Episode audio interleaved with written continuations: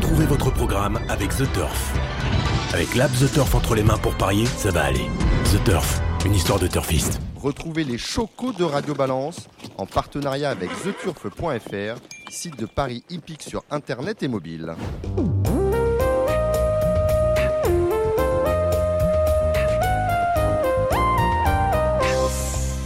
Je suis Dominique Cordier. Nous sommes au Cardinal, porte de Saint-Cloud, dans le 16e arrondissement de Paris, chez Ludo. Et vous vous apprêtez à écouter Radio Balance. En face de moi, Thibaut Ackerman. Salut Thibaut. Bonsoir Dominique, bonsoir à toutes et à tous. Alors Thibaut, vous savez tout faire. On vous a beaucoup entendu euh, avant les vacances parce que vous avez pris euh, pratiquement euh, deux mois parler oh, de. Papa. Ouais, ouais, ouais. Allez, un mois et demi parler de galop. Mais là, on vous a mis sur le trot et sur la belle réunion de Vincennes. Déflore un peu le sujet, Vincennes, avec deux critériums pour la première fois le critérium des 4 ans, le critérium des 5 ans. Et il est de retour. Vous l'avez entendu dans le, au début du mois, lorsque nous étions aux Ammonites, sur la plage des Ammonites à Bénerville, non loin de Deauville. C'est Cédric Philippe de Paris Turf. Salut Cédric. Bonsoir, très chers amis. Je n'ai pas pris de vacances, je vous rassure, je n'ai pas les moyens. Eh, je sais bien, 15 jours à Deauville et 15 jours euh, bien, à Paris hein, pour, pour travailler. Au camp de travail. Au camp de travail. Comment s'est passé votre été, mon, mon cher Cédric? On a survécu pour l'instant. Bon, qu'allez-vous retenir du meeting de Deauville? Vous avez passé les 15 premiers jours, moi j'ai passé les 15 derniers. Est-ce qu'on a vécu un, gros, un grand meeting ou est-ce qu'on s'est contenté d'expédier les affaires courantes? Compliqué comme question. Parce, euh, qu'il nous, il nous, manque quand même le facteur temps. Euh, c'est toujours avec le recul qu'on sait qu'on est rentré dans l'histoire. Euh, là, on est trop proche de la chose. En la circonstance, je peux vous dire que je trouvais beaucoup d'arrivées, pas à mon goût, du moins. Bon, pour le moins, au niveau du flambe. Voilà, au niveau du flambe. Mais c'est vrai que je n'ai pas, pas tout compris. je suis pas sûr que non, plus tout le monde ait compris, notamment l'entretien à l'usage de cette PSF qui pose toujours problème. Une PSF qui est l'été toujours aussi profonde, alors qu'elle était toujours indiquée standard sur tout le, compact. Oui, d'ailleurs, c'en est risible que systématiquement on indiqué standard. Ça nous amuse, ça non, non, non, c'est pas du tout amusant quand je dis risible. Euh, c'est euh, d'une manière générale, d'une manière générale, mais on est très habitué et finalement, on fait plus attention. Mm. On manque totalement de respect aux parieurs, euh, jour après jour. Oui, on a encore aujourd'hui des courses à la test. On a un pétromètre à 3-3 où la piste fait particulièrement pénible, surtout sur la ligne droite, sur la, portion extérieure, où, il y a une course en ligne droite et les, chevaux ont fini mm. sur une très nette distance.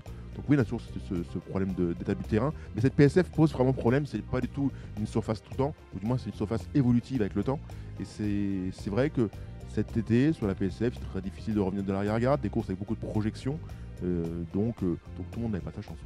Euh, pourtant, j'ai comme eu l'impression qu'on avait essayé de de rendre un peu plus euh, transparent la communication de l'état de la PSF, parce qu'on a vu, euh, euh, qu'on j'ai vu passer des, emails où on prenait le matin notamment la pénotrométrie de cette PSF de manière à être plus près de ce qu'elle serait au, moment des courses finalement que les nids. Bah, c'est-à-dire que vous la prenez le matin, le matin, par définition, il fait beaucoup moins chaud. La Normandie n'est quand même pas non plus très, très, saharienne. donc, donc, le matin, elle est bonne, bien sûr. Les, les jockeys qui montent le matin sont toujours très surpris de la voir très, aussi différente l'après-midi. Donc euh, c'est certes que le matin elle est bonne, l'après-midi c'est vrai que dès qu'il commence à faire 2 ou 3 degrés de plus, c'est qu'on atteint les 20 degrés et qu'il y a un embryon du début d'un rayon de soleil, bah, elle devient pénible. En revanche, la, piste en gazon a tenu le choc. Oui, mais elle était fort préservée, Dominique, tout d'abord. Elle était fort préservée, elle a tenu le choc, euh, oui, mais on a quand même eu des, soucis de, d'homogénéité. Notamment, on a eu ce grand handicap de Deauville qui a quand même été particulièrement étrange. Une course où il fallait, par définition, ce jour-là, partir en dehors pour ensuite se recoller vers la corde. Ce qu'a fait d'ailleurs le, futur gagnant, qui est, une tactique qu'on voit assez rarement. avait fini deuxième de, ce grand handicap de Deauville en utilisant cette tactique. Et le lendemain, tout le monde se l'a pu approprier avec, avec bonheur. Et c'est sûr que la ligne droite de Deauville était bien meilleure sur la, les 800 premiers mètres, la portion vierge à droite, et ensuite il fallait revenir à gauche. Mais voilà, clairement, Cédric, elle n'est pas homogène. Enfin, et puis Clairefontaine, c'est pareil, on a, ah, on a un vrai problème. Euh, c'est quand même un meeting qui dure, euh, alors qui ne dure plus qu'un mois, donc peut-être que ça joue un peu sur l'homogénéité, mais il n'a pas plu des cordes, il n'y a pas eu des variations euh, non plus climatiques pour l'herbe importantes. Ça, ça, demande un entretien à l'égal de, de Saint-Cloud ou d'Auteuil.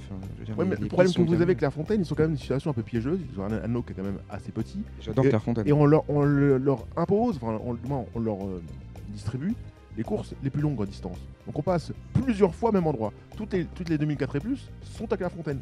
Donc on passe deux fois au même endroit sur une piste, malgré tout, où les jockeys ont une propension à passer là aussi au même endroit. La répétition des chocs, la répétition des impacts fait que la piste est par définition rapidement usée. Et on passe au trop aussi pour quelques réunions, même si c'est très peu de réunions. Oui, c'est vrai que ça pose aussi problème.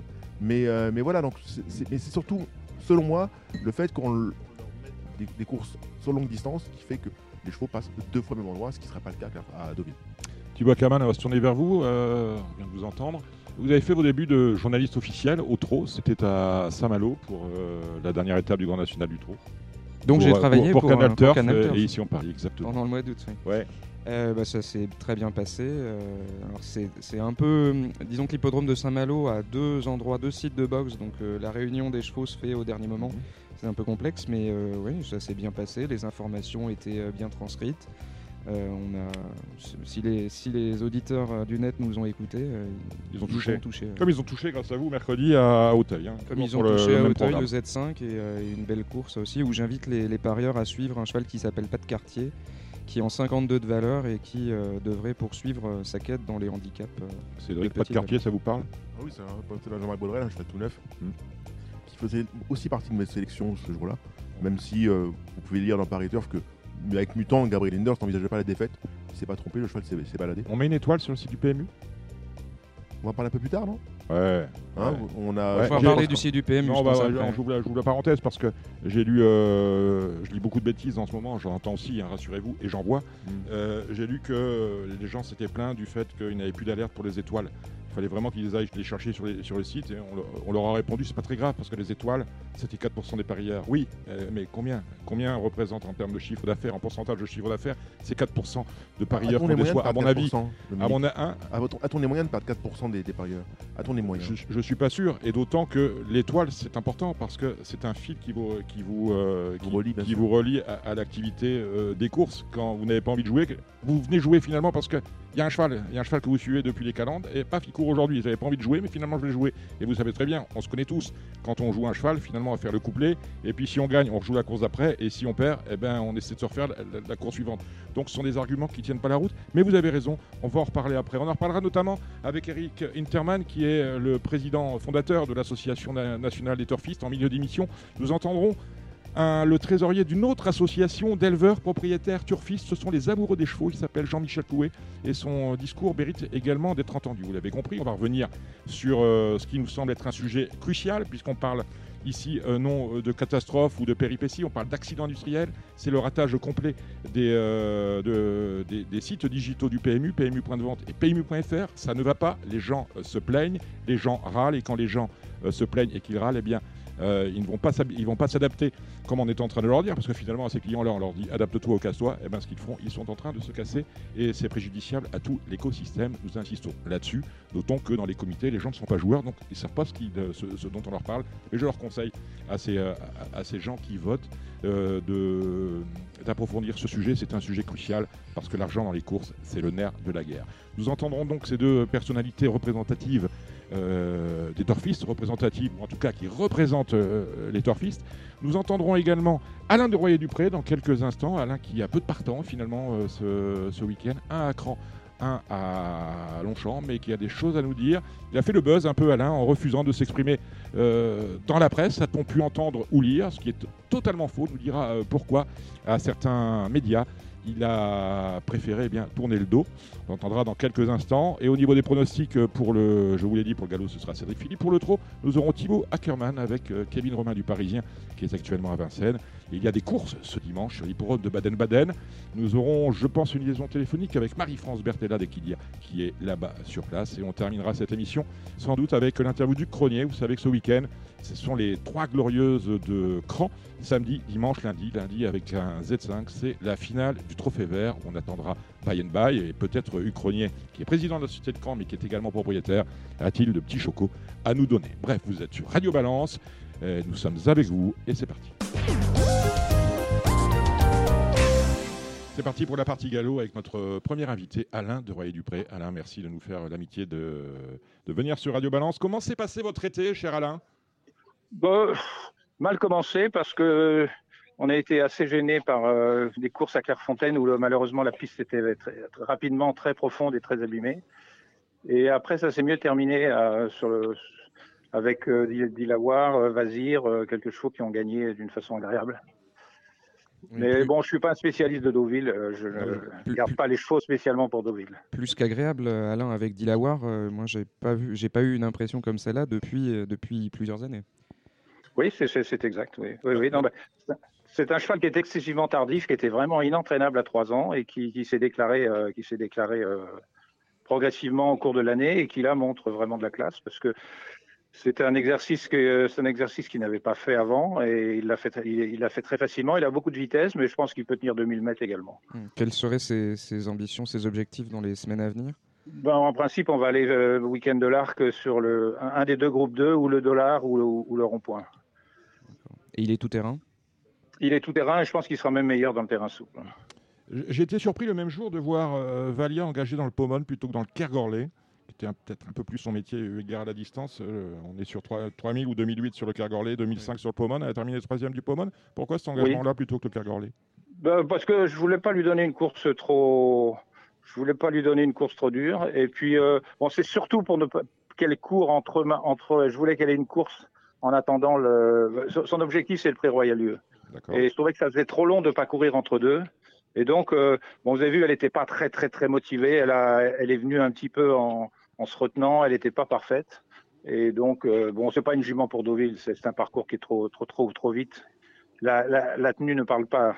C'est une jument qui a beaucoup de tenue et c'était pas un champ de course pour elle. Donc, c'est une course indispensable pour aller sur le Royal Lieu. Et on a vu également bah euh, une déception, c'est Bayra qui a terminé sixième oui, du Oui, bah elle a été, elle a été devant et quand on regarde les euh, quand on regarde les chronomètres, quand elle a été devant, euh, cette année, elle avait très bien couru en attendant, elle avait montré des points de vitesse, et puis là, elle s'est retrouvée devant, elle a déroulé, déroulé à 60 à l'heure tout le temps, et puis bon, ça s'est mal passé, ça peut arriver. Donc euh, la jument, en principe, euh, elle est prévue, elle est prévue peut-être le, peut-être le vermeil, suivant la compétition. Sinon, il y a l'opéra qui est en vue aussi. L'opéra, c'est le week-end de l'Arc, ça veut dire qu'on ferait l'impasse sur, on ferait l'impasse sur le, le prix de l'Arc de Triomphe? Ah oui, non, elle n'est pas, pas suffisante. Pour il n'y a, pas. Non, non, il n'y a, pas y a pas d'hésitation. Il n'y a pas d'hésitation à avoir, Thibaut. Et, et comment va Dolia? Euh, Dolia, bah, elle, est, euh, elle reprend le travail. Elle a eu une fêlure après sa course. De, elle est venue à Longchamp pour gagner facilement. Et puis, euh, on a été étonné qu'elle ne répète pas sa course précédente. Et puis, elle était boiteuse huit jours après. Et elle avait une, un stress fêlure sur une jambe. Heureusement, il n'y avait pas de déplacement. Donc, elle est restée, elle a été arrêtée plus d'un mois elle a repris tout doucement maintenant.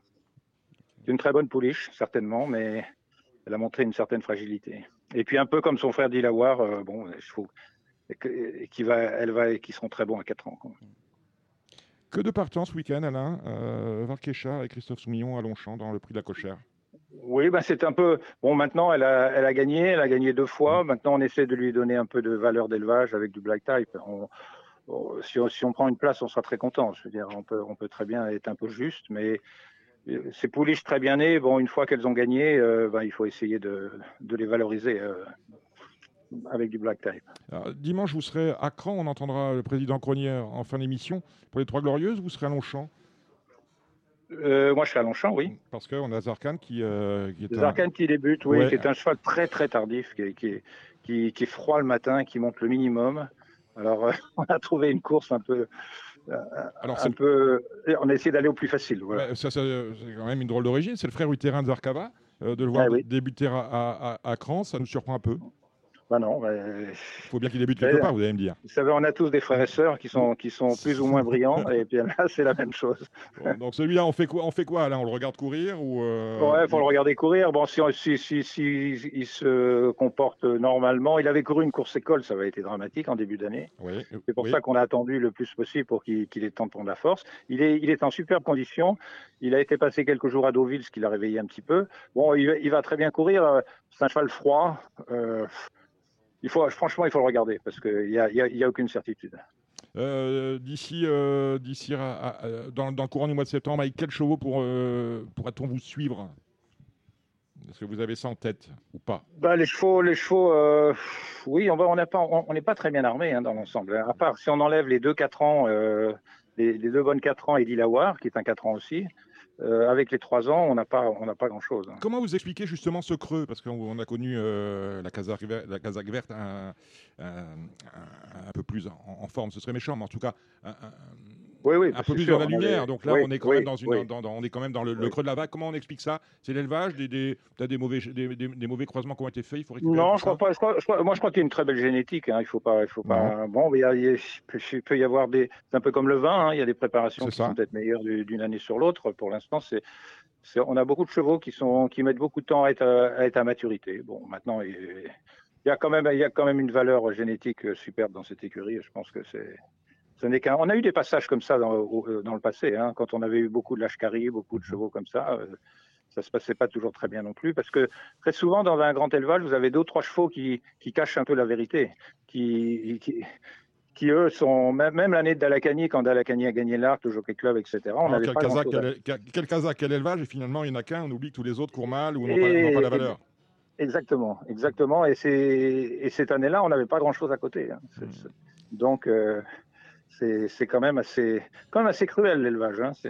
C'est très difficile. C'est quelque chose de très difficile et c'est vraiment la base de la réussite d'un propriétaire, c'est la qualité de son élevage. C'est une activité euh, exigeante ah oui, très, et sans très pitié, et, sans ah parce que l'erreur n'est pas pardonnée. Dites-moi là, alors c'est pas dans vos habitudes, il n'est pas dans vos, dans vos habitudes euh, de faire le buzz sur les réseaux sociaux hein, ou, dans les médias. Et euh, alors, je, moi, je rentre, je rentre de vacances, j'arrive à Deauville et on me dit Alain ouais. Dupré ne parle plus à la presse. Je dis ah bon, que se passe-t-il Alors, pour information, pour information, Yann Barbero avait euh, dit dans Radio Balance qu'il ne parlerait plus à la presse parce qu'il était très contrarié par ce qui était arrivé, la sanction qui avait été de 8 jours qui avait été infligée à Grégory Benoît pour la, monte de Goya Senora. Bon, ben, voilà, très bien. je me dis non, c'est pas possible. C'est pas Alain Dupré qui, qui fait comme Yann Barbero. On me dit vous ne parlez plus à la presse. Euh, euh, comment non, j'ai pas dit ça. Non, non, c'était pas exact ce que vous dites. J'ai, bah, J'ai entendu, j'ai entendu un propos euh, parce que on est venu m'interviewer et pour une raison personnelle, j'ai préféré ne pas parler. Et ça, et, et, on m'a bousculé pour parce que je parlais pas et j'ai entendu après qu'on me disait que c'était de la bêtise, que je ne parle pas, etc.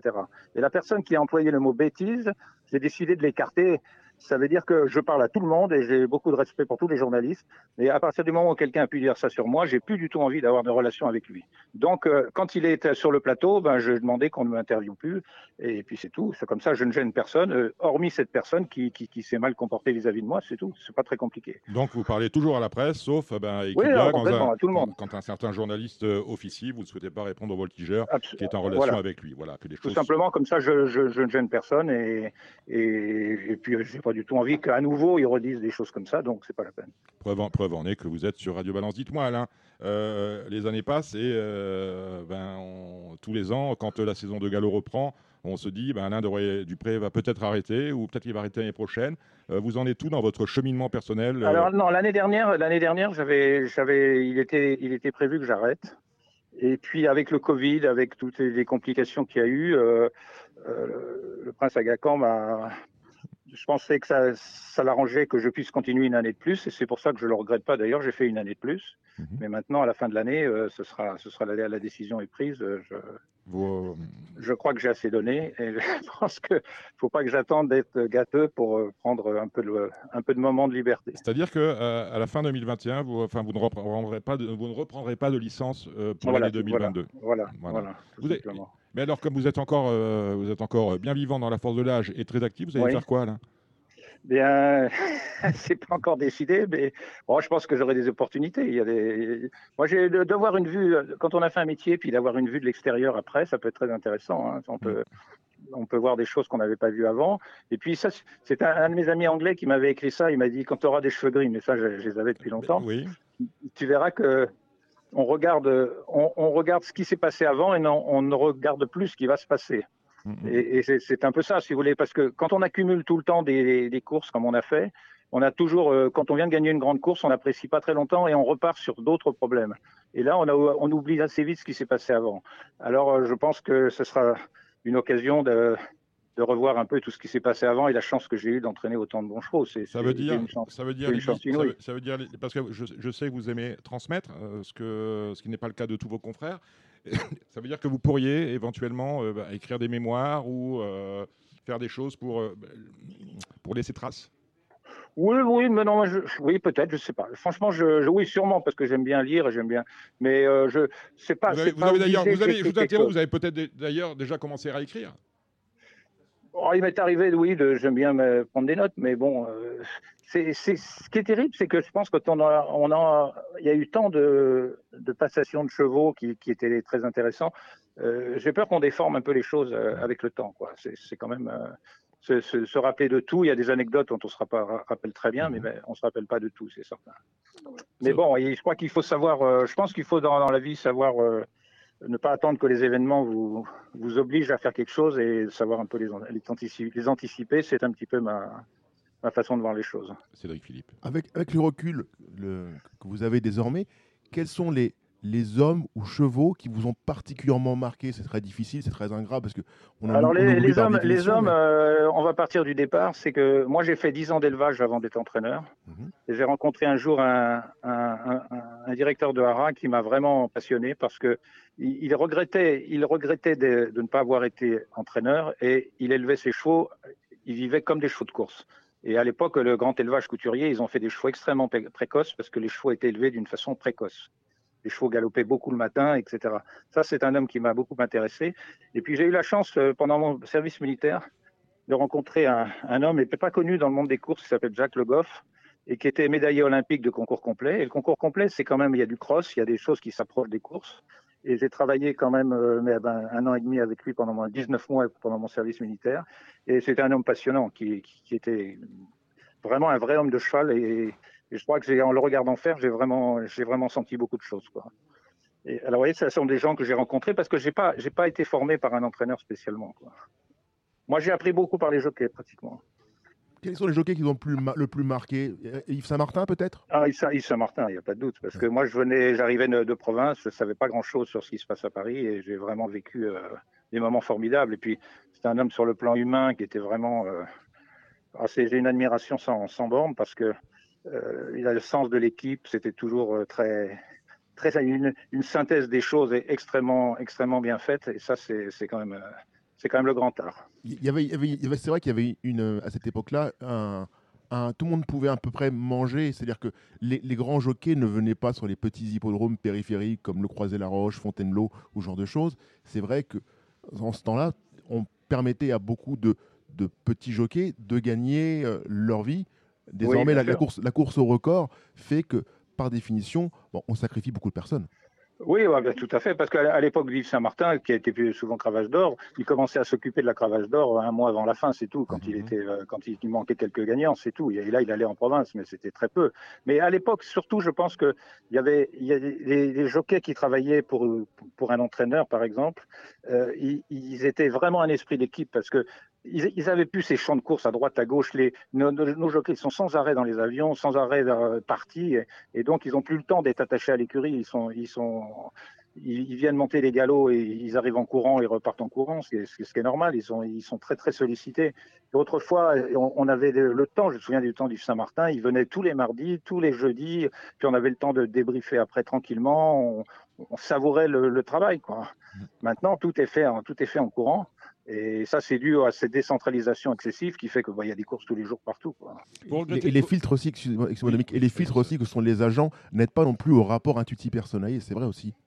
C'est vrai, c'est vrai. Il y en a qui sont excellents et puis d'autres c'est plus difficile. Mm. Mais c'est, ils ont un rôle qui est pas facile, il hein, faut reconnaître. Hein, oui, ils ont un rôle qui est pas facile. Mais c'est, un filtre qui parfois détériore un peu les choses, ou du moins, du moins casse un peu ce, contact et, ce, ce, débriefing, comme vous dites, qui, qui est nécessaire, impérieux dans la, dans la, oui, oui, oui, on se parle, faut se parler un peu, faut pas, faut pas compliquer les choses, mais je veux mm. dire, euh, de temps en temps, euh, euh, moi j'avais vraiment appris ça avec Yves.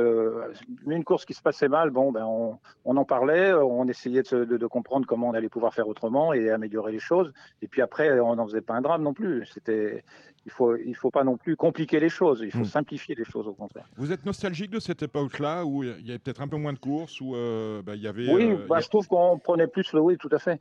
Parce que je trouve qu'on prenait plus le temps de, de faire les choses bien, quoi. Mmh. Maintenant, c'est trop, c'est trop un peu la bousculade. Et puis, euh, je trouve que les, les écuries mammouth, euh, voilà, c'est bien, mais c'est, c'est quand même. Euh, c'est comme, moi, moi, j'admire parce qu'il y a des gens qui, qui, gèrent très bien ce genre, ce, genre d'écurie, mais, mais est-ce qu'on a autant de plaisir que quand on a une écurie un peu plus réduite et, et où on prend le temps de vivre avec les chevaux et de, de, de bien les sentir, quoi? En, parlant de ça, vous, vous, nous indiquez que vous n'avez pas eu vraiment de formateur en tant qu'entraîneur, mais vous avez formé, vous, un grand nombre d'entraîneurs et qui réussissent beaucoup. Et vous parliez d'entraîneurs qui avaient encore le temps de s'en occuper. Je pense à Louisa Carberry, notamment, puisqu'on on était allé la voir au Grand Steeple. Et d'autres, mais c'est bon en obstacle, c'est peut-être plus facile aussi de, prendre le temps et de garder un peu, enfin d'avoir une cavalerie un petit peu moins importante. Euh, Tout à fait, vous avez raison. Mais en plus, les jockeys d'obstacles sont souvent beaucoup plus près des écuries parce qu'ils vont sauter les chevaux. Ils sont tout près, beaucoup plus près d'une écurie que, que, les jockeys de plat, que l'ensemble des jockeys de plat en, réalité. Et, c'est sûr que. Mais Louisa Carberry, elle vient du milieu du concours complet. Hein. Elle, a, elle, a, été formée un peu dans, la, dans le même sens que moi j'ai été. Tout à fait. D'accord. Eh bien, écoutez, moi, j'avais juste une question ah pour bah, l'avenir, parce qu'il reste quand même quelques mois. Euh, si, si, mes comptes sont bons, vous en êtes à 93 groupes 1 gagnés oui, oui. Dans, dans, dans, le monde entier. Euh, oui, je suis bloqué là. Oui, mais depuis 2019. Bon, il y a eu le Covid aussi, ça n'aide pas. Euh, vous avez peut-être quand même quelques bons espoirs pour la fin de l'année avec les quatre chevaux qu'on a cités au début d'émission. Ouais, Dilavoir. Oui, oui, oui, oui, oui, tout à fait. L'œil des, bons il, est sûrement très bon. Mais vous savez, il y a, y a, des chevaux qui sont. Qui, quand, quand, je regarde en arrière, il y a des chevaux qui ont gagné des groupes 1 et qui, n'étaient pas des vrais chevaux de groupe 1. Parce qu'il y a des opportunités de temps en temps. Ben, ils sont arrivés un jour où, où le jockey a été excellent, où la course s'était creusée un petit peu, etc. C'était un problème de timing. Et puis, et puis vous avez des chevaux de groupe 1 qui, sont des vrais chevaux de groupe 1 qui, eux, qui, eux ben, ils n'ont pas été heureux. De temps en temps, ils n'ont pas gagné le groupe 1. Donc, c'est très difficile. De... Est-ce que vous irez quand même à l'étranger en fin d'année au Canada ou à Hong ah, Kong si vous avez des euh, opportunités? oui, oui, une belle jument comme Elbaïra, j'aimerais bien la voir à Hong Kong, par exemple. Je pense qu'elle elle, s'y ferait très bien. Mais euh, bon, puis il y a quelques deux ans qui vont débuter, euh, qui, sont, qui sont sûrement assez qualiteux. Donc on, verra d'ici la fin de l'année. Auriez-vous deux petits à nous souffler Des petits mots Non, mais sur des... non, ceux qui vont courir, c'est ceux qui travaillent bien. Donc euh, mm. ce, sont, ce sont les deux ans, on va essayer de sortir ceux qui. Mais bon, je crois pas qu'on n'ait pas beaucoup, beaucoup de, de précoces. Quoi.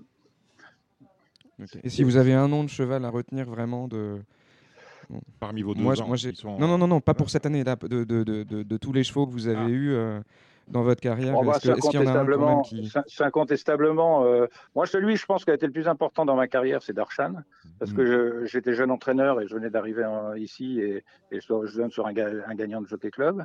Et puis, euh, la jument complètement exceptionnelle que j'ai pu entraîner, c'est Zarkava, il n'y a pas de mm. doute. Elle était invaincue sur de, de 16, elle a gagné gagner 1600 mètres, 2000 euh, mètres, 2004, euh, avec une facilité euh, impressionnante à chaque fois. Donc ça, c'est vraiment complètement hors du commun. Bah, c'est sur ces mots que nous allons vous laisser, mon cher Alain. Merci de. Non, c'est un plaisir. De... Bah, bah, le jour, de toute façon, euh, c'est pas la dernière fois où euh, vous participez à Radio Balance. Je pense qu'on aura d'autres opportunités et ce sera avec notre plus grand plaisir. Parce qu'on régulièrement, on vous demandera sans doute votre avis parce que c'est un, un œil d'expert et d'artisan expert que, ce, que le vôtre, me semble-t-il, Alain de Royer-Dupré. Ben, j'espère voilà. pouvoir, pouvoir, prendre plaisir à regarder euh, les autres. Très bien, eh ben, en tout cas, on se voit dimanche à Longchamp et, euh, et puis on suit également ces arcanes, hein, ces arcanes qui courent, euh, qui débutent à Cran oui, dans la Oui, mais enfin, vous n'attendez pas on une a, on, a bien compris, mais c'est un frère terrain de la jument oui, qui, qui, au même titre que Darshan, nous a marqué, bien évidemment. C'est l'inoubliable Zarkava. Merci Alain Nourier-Dupré. À bientôt. Au revoir. Merci, Merci beaucoup. Merci, Marre de parier sans jamais être récompensé TheTurf.fr est le seul site à vous proposer un vrai programme de fidélité, accessible à tous et quels que soient vos types de paris. Rejoignez-nous dès maintenant sur TheTurf.fr. Ah bah écoutez, c'était très intéressant. On va maintenant parler euh, flambe avec euh, les courses du week-end. Quand euh, commence les Trois Glorieuses, samedi, dimanche, on a du galop, le Grand Cross, des choses comme ça. Et on a bien évidemment le programme dominical à Longchamp. Je vais vous laisser la main, euh, mon cher euh, Cédric Philippe de Paris Turf, avec euh, Thibaut Ackermann, et on se retrouve. je, reprendrai, je reprendrai la parole en fin de, à la fin de vos interventions et on ira voir Marie-France Bertella parce que vous n'avez pas étudié Baden-Baden. C'est le Grand Prix, le Gros Surprise from Baden-Baden, une course que j'aime beaucoup et elle nous dira un petit peu quelle est l'ambiance sur place et quels sont les chevaux à jouer dans ce Grand Prix. Cédric, on, va, on commence par quoi? Bah Marseille-Borelli. Eh bien, Marseille-Borelli, c'est voilà une mise en bouche sympathique. À vous. Donc R2 C1 va commencer la, première par une, euh, par une course à condition pour deux ans de qualité, qui, euh, honore la mémoire d'Olive Vanity, qui est une, une bonne pouliche. Euh, la première, j'aime bien les trois, trois duos, 1, 2 et 3, Star in Front, Purple Lay numéro 2 et le 3, Solid Spirit. La deuxième, J'aime beaucoup le 9 Hilarante qui pour moi devrait gagner assez rapidement. Et j'ai trouvé remarquable les premiers pas publics du numéro 3 Kayans. Donc 9 et 3 sont mes, deux points d'appui dans un Super 4 où là sera favori. Mais là sera très joué puisqu'il a au papier une chance. Surtout, sera associé à Christophe Soumillon. je ne suis pas sûr qu'il puisse gagner. La troisième course, le prix Mireille. J'aime bien le 4 Blue Wings qui a très bien débuté à la test, qui offre beaucoup de garanties. Euh, derrière, c'est quand même un lot, très cohérent. C'est pas gagné d'avance. L'opposition sera menée par le numéro 3 Alien, le 6 70, le 8 Alromi et le 9 Beauty Queen. Donc beaucoup de Frédéric Rossi dans cette course-là. Parce qu'ils vont bien, bien armés. Mais ces cinq éléments-là sont pour moi les évidences. La quatrième course, euh, le 3 Black Widow, me paraît très bien placé ici. Euh, J'y oppose l'As Race the Stakes, le 2 Dance Colony et le 3 Robin des Plages. Le 503 Empiré qui est bien engagé, on a préféré cet engagement d'ailleurs pour lui. La sixième, j'aime bien le 2 Mucho Macho et le 9. Non, c'est pas 9 Macalia, c'est le. J'aime donc le 2 Mucho Macho et c'est tout. La... Et, le 3, Yakamet Mukbak. La septième course n'est pas, pas premium, donc euh, on n'est pas obligé d'en parler, même si je pense que Jérôme Régnier devrait bien faire avec le 6 Bonheur Bleu et le 7 Investisseur face aux 3 Cassis, qui sont les trois chevaux de la course. On migre ensuite à la test de bûche. La test avec une piste plus souple euh, qui, va être indiquée, puisqu'on a vu 3-3 aujourd'hui à, à, la test, c'était quand même particulièrement souple à mes yeux. La première course, euh, c'est une course d'anglo-arabe que je ne pense pas particulièrement intéressante pour le jeu. J'aime bien les numéros 2, 3 et 4, mais c'est pas un période de, jouer. La deuxième course, j'aime bien le 6 Cazeneuve, qui a bien débuté, du moins qui a, débuté de façon très encourageante dans un lot euh, fourni de, chevaux plus expérimentés que lui. Euh, j'ai trouvé vraiment que c'était très cohérent. Le 301 Hume Osma a raté sa mise en jambe en débutant et effectué un retour remarqué pour finir. Le 407 Fiesti a effectué des très bons premiers pas sur le sol français et devrait, sur la foi de ceux-ci, lutter pour le succès, voire vaincre. Le 507 Fancy Full Tail n'a pas besoin de faire beaucoup de progrès sur sa course de début pour vaincre ici. Le sixième, un lot très homogène. Je suis très seroule dans la course. Le 9 Trixat Vega, le 10, Ursuli. Face à l'As Ambozelli, qui est vraiment une pouliche euh, sculpturale, une pouliche de qualité. Donc voilà, j'aime bien ces trois, trois éléments-là. je, te suis pour Trixia de Vega que tu avais déjà donné la mm. dernière fois et qui était battu d'assez peu. Ça peut, ça peut être très bien. Mais Ursuli était très malchanceuse ce jour-là. Malheureusement, les deux. donc je pense qu'elles peuvent, peuvent, être support de The 4. Peuvent être un 2. Ensuite, on part à Cran, la première des trois glorieuses. Euh... Alors à la test, juste pour la dernière, j'aime bien si le terrain est bien souple. Le numéro 10, Suttersville, qui la dernière fois ah a très bien couru en bon terrain et qui avait gagné deux handicaps de suite en, valeur inférieure. Et je pense qu'elle est capable d'en, repasser un si le terrain est bien souple. Mettez une pièce, ça peut être amusant. Le 810 Sottersville. Nous arrivons donc à Cran. Euh, première, c'était un type de handicap de catégorie. Le 102 Gnafrom paraît offrir beaucoup de garanties. C'est l'entraînement Linders, une famille qui est vraiment très attachée à cet hippodrome. On a dû préparer cet engagement. Le 202 Black Cess Vraiment, euh, pour moi, coche beaucoup de cases. C'est un cheval qui, une jument qui se monte près de la tête. La piste sera neuve donc en début de, meeting. Donc elle, a un bon numéro, va te monter pas loin. Je la vois vraiment à l'arrivée. Le 306 Saint-Lee Queen en col entraînement de Étienne et Grégoire Linders s'annonce redoutable. La quatrième course, on revient en plat. J'aime bien le 3 Morny, le 6 Vasignan et le 10 Rose Abella. Entraînement Nicolas Paysan qui est particulièrement redoutable à cran. Il joue quasiment à domicile ici. c'est vrai. Je rajouterai le numéro 7, Ravenrich, qui pour moi a très bien couru dernièrement alors que le terrain n'était pas assez souple pour lui et qui est supplémenté en l'occasion. Ce qui me dérange un peu, c'est le numéro dans les boîtes. Pourquoi je l'avais un peu reculé. Je vois. Parce que cran, si vous prenez euh, dans le tournant, vous prenez un, petit coup à l'encolure et que vous partez en, dehors, vous pouvez finir vraiment euh, très au large. Il faut qu'il parte vite. Oui, voilà, il faut que ça se passe bien. Mais c'est vrai qu'en début de de meeting, j'ai toujours eu du mal avec les chevaux avec les numéros en dehors, mais après c'est vraiment une question d'inspiration de jockey. La cinquième course est un, cross. J'aime bien le 4 début de printemps et le 6 à Dievat qui est vraiment dans son jardin ici, qui avait d'ailleurs bien couru dans, le Grand Prix par le passé, dans le Grand Cross par le passé. La sixième course, j'aime bien le 7 Rise of Sense et le 10 Baby Boomer. La septième, le 3 France Line, euh, offre beaucoup de garanties. On peut spéculer que le 7 Eagle Steel, qui au papier n'a pas grand-chose, enfin, il n'y a pas grand-chose à mettre sous la dent, mais c'est entraînement Nicolas Paysan, la montre de Thomas Guineux, qui sont des, arguments audibles dans ce contexte. La huitième et dernière course, j'aime bien le 10, enfin j'aime bien. Le 10, Lady Lula, me paraît particulièrement bien engagé pour l'occasion. Numéro 8. 808. On, bascule désormais à dimanche.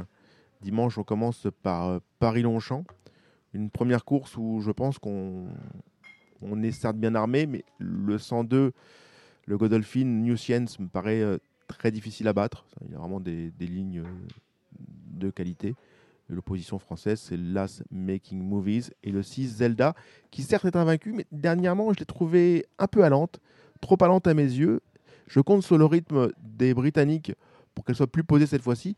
Mais voilà, j'ai pas trouvé qu'elle avait euh, évolué mentalement euh, positivement. Je l'ai trouvé un, peu trop pardante à mes yeux dernièrement. Le 206 Pamouchana me paraît être un bon point d'appui. La, troisième, un très bon lot, un prince d'orange de qualité. J'aime beaucoup le 2 John Leaper et là c'est Dabat qui pour moi n'a pas aimé la piste souple le 14 juillet à Longchamp. Le Quintet Plus, je vois un partant numéro 9, Aiguillard d'Argent, qui a fait un truc monstrueux dernièrement à Deauville, c'était impossible, ou presque. Donc euh, à reprendre en confiance. moi, je lui associerais le 3 Salesman la dernière fois. Il n'a pas eu le meilleur des parcours et il est quand même venu finir deuxième. Et je pense toujours Cooking, on a encore un dans les jambes, mais il faut que ça se passe vraiment bien. Mais s'il a euh, le parcours euh, bien caché à la corde, il a encore un, assez bon numéro de corde, il peut être très près de la tête. Moi, je suis assez haut de tableau. Je ne sais pas si, ce que tu en penses, toi, globalement. Je suis un peu plus haut de tableau, au, au, dessus du numéro 9, donc du 1 à 9, que, que le bas de tableau. Oui, tout, à fait. Maintenant, je te dis, je, suis plus dans, le simple.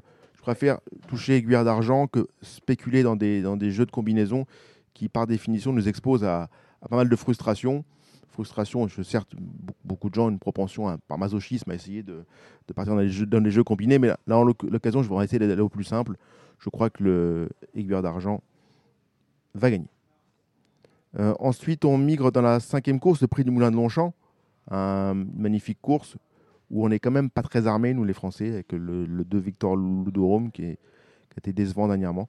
J'aime beaucoup le 4 Badid, donc on ne connaît pas les limites actuelles. Et évidemment le 6 Snow Lanterne qui a les meilleurs titres. Donc voilà, j'aime bien le 4 et le 6, j'aime donc les 3 ans. Euh, la sixième, j'aime beaucoup le 605 Eudemonia pour battre la Swali qui sera le grand favori et qui s'annonce d'ailleurs redoutable. Le 701 Coachello, malgré le poids, euh, s'annonce là aussi redoutable puisque c'est un vrai cheval de bon terrain, un cheval qui fait très bien long champ. C'est son parcours, c'est certainement le toboggan, je suis d'accord. Son jardin. Et Oteba, j'aime bien aussi le 12 Hiverna, le petit poids de la course. La septième course, on en a parlé, on bascule à la huitième qui est le prix Gladiateur. J'aime beaucoup le 805 Nagano Gold, un vrai cheval de bon terrain. Il va attendre, il venir en une seule fois. Il a montré dernièrement qu'il avait de la tenue. Je pense que ça peut bien se passer. Le 910 Grasse Béret, pour moi, est très bien placé au poids. Enfin, désormais, à une valeur où elle est très compétitive et devrait, euh, selon toute logique, lutter pour le succès. Je suis assez Cérulis dans les deux dernières même. Hein. Oui, oui, mais Cérulis dans la, dernière, je veux bien. Je trouve que le port des ailleurs, il a fait le plus grand bien au 1002 d'Iwan Senora. Maintenant, il y, a deux, il y a deux vrais clients Numéro 3, euh, Full Précieux, qui a des lignes fabuleuses et qui, pour moi, est très correctement placé au poids. Et j'ai trouvé exceptionnel les premiers pas d'un handicap du numéro 8, Hume in Love. Dernièrement, euh, à Clairefontaine, il n'a vraiment pas couru. Cheval tout neuf, cheval un peu fragile, il faut voir si la piste de Longchamp n'est pas trop légère pour lui, avec la, descente. C'est quand même peut-être pas l'idéal s'il ne a pas fait l'arrivée, on pourra le racheter les yeux fermés sur une piste plane et plate. Mais là, on peut déjà commencer à investir sur le 1008 You Love. Pour moi, il a un, handicap émis dans les jambes. Il est très bien placé. Mais voilà, on peut, il peut manquer d'expérience dans un contexte fort défavorable. Longchamp, bon terrain, une dernière, alors qu'il va faire beau. Ça va être vraiment léger la dernière. C'est peut-être pas un truc pour lui. Mais un choix qui a beaucoup de marge. Le 1002, Iwan Senora, je suis d'accord. Mais le 1003, euh, full précieux, est pour moi très bien placé. Je suis d'accord avec toi pour le 1003 et le 1008. Euh, c'est rare que François-Xavier Belvisi fasse appel à Maxime Guillon. Ah si, ils ont un peu réussi. Angela notamment qui a gagné pour. Euh, ah donc non non, ils, ont ils ont oui, ils ont de la réussite ensemble depuis que Stéphane Pasquier monte moins régulièrement pour lui. On va ensuite à Cran. À Cran, donc on commence dans la première. J'ai marqué le 104, qui soit une course d'AQPS, je crois. À Chasson. À Chasson, qui, qui rentre, qui a, gagné en débutant à cheval gris, qui a gagné en, se baladant en débutant, qui a, dû, qui a eu ensuite un break, et qui rentre, mais qui pour moi peut, peut faire tilt d'emblée. Euh, je continue sur que les courses de galop, hein, le, le, trot, euh, j'essaie de parler de ce que je maîtrise à peu près. J'en donnerai un ou deux. Euh, la troisième, donc on retourne en plat. Il est divin à les meilleurs titres et à, de l'expérience. Donc je pense que sur la foi de ces deux arguments-là, il doit pouvoir vaincre. Le 509 Saint-Trac est bien engagé ici. Pareil, euh, s'annonce redoutable. Même si c'est le bouquet et, est à relouter. Un ancien Nicole, qui avait gagné, gagné sur le steeple de, Cran par le passé, et qui découvre un engagement sur mesure ici. Après, on a le, grand, cross, le grand moment. Cette course-là, le 3 Beau Marie offre beaucoup de garanties. Il a fait une entrée fabuleuse dans son jardin à Cran. Euh, mais je lui oppose un cheval. Il y aura environ entre 10 et 15 contre 1. Mais je pense qu'Ocho Rouge va gagner. Il a fait un truc exceptionnel au long d'Angers dans la, la course euh, qu'on peut qualifier de référence, une course de, de, longue haleine, 7300 mètres. Où ce jour-là, Rouge a effectué un dernier kilomètre exceptionnel. Il était très très loin, il est venu abattre sur doué de ballon. Euh, il a fait un truc, truc impossible. Très peu d'expérience. certes, certes euh, j'ai pour habitude, de... c'est vraiment l'anti-échelle pour moi, l'anti-règle. Parce qu'à Cran, il faut jouer les spécialistes de Cran. Et les spécialistes de Cran sont le numéro 3 Beaumarie, l'As Doralou Desbordes et le 11 d'Oseille.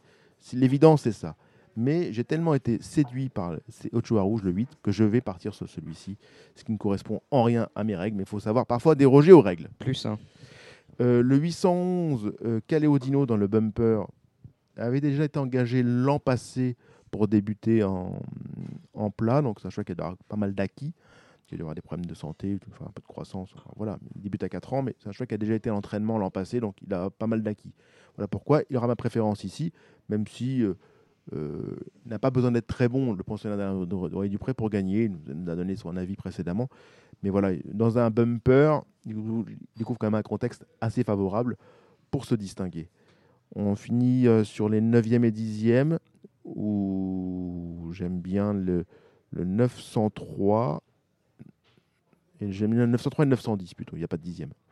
Voilà. Ce sera tout pour moi. 903 qui s'appelle Dunkirk Harbour et le numéro 10, I de Leader. Donc bref, on va manger du Montfort, les deux frères, le 3, François, le 10, Édouard. Voilà Dominique, je, je me suis confessé. C'est magnifique. C'est extraordinaire. Nous allons maintenant rejoindre Marie-France Berthelat à Baden-Baden en Allemagne. Bonjour Marie-France Bertella, vous êtes à Baden-Baden, vous accompagnez Stéphanie Nigueux qui aura deux partants, dont l'un des chevaux dont vous êtes euh, copropriétaire. Quelle est l'ambiance à Baden? C'est un meeting que l'on connaît euh, peu, j'ai eu l'occasion d'y aller il y a une quinzaine d'années.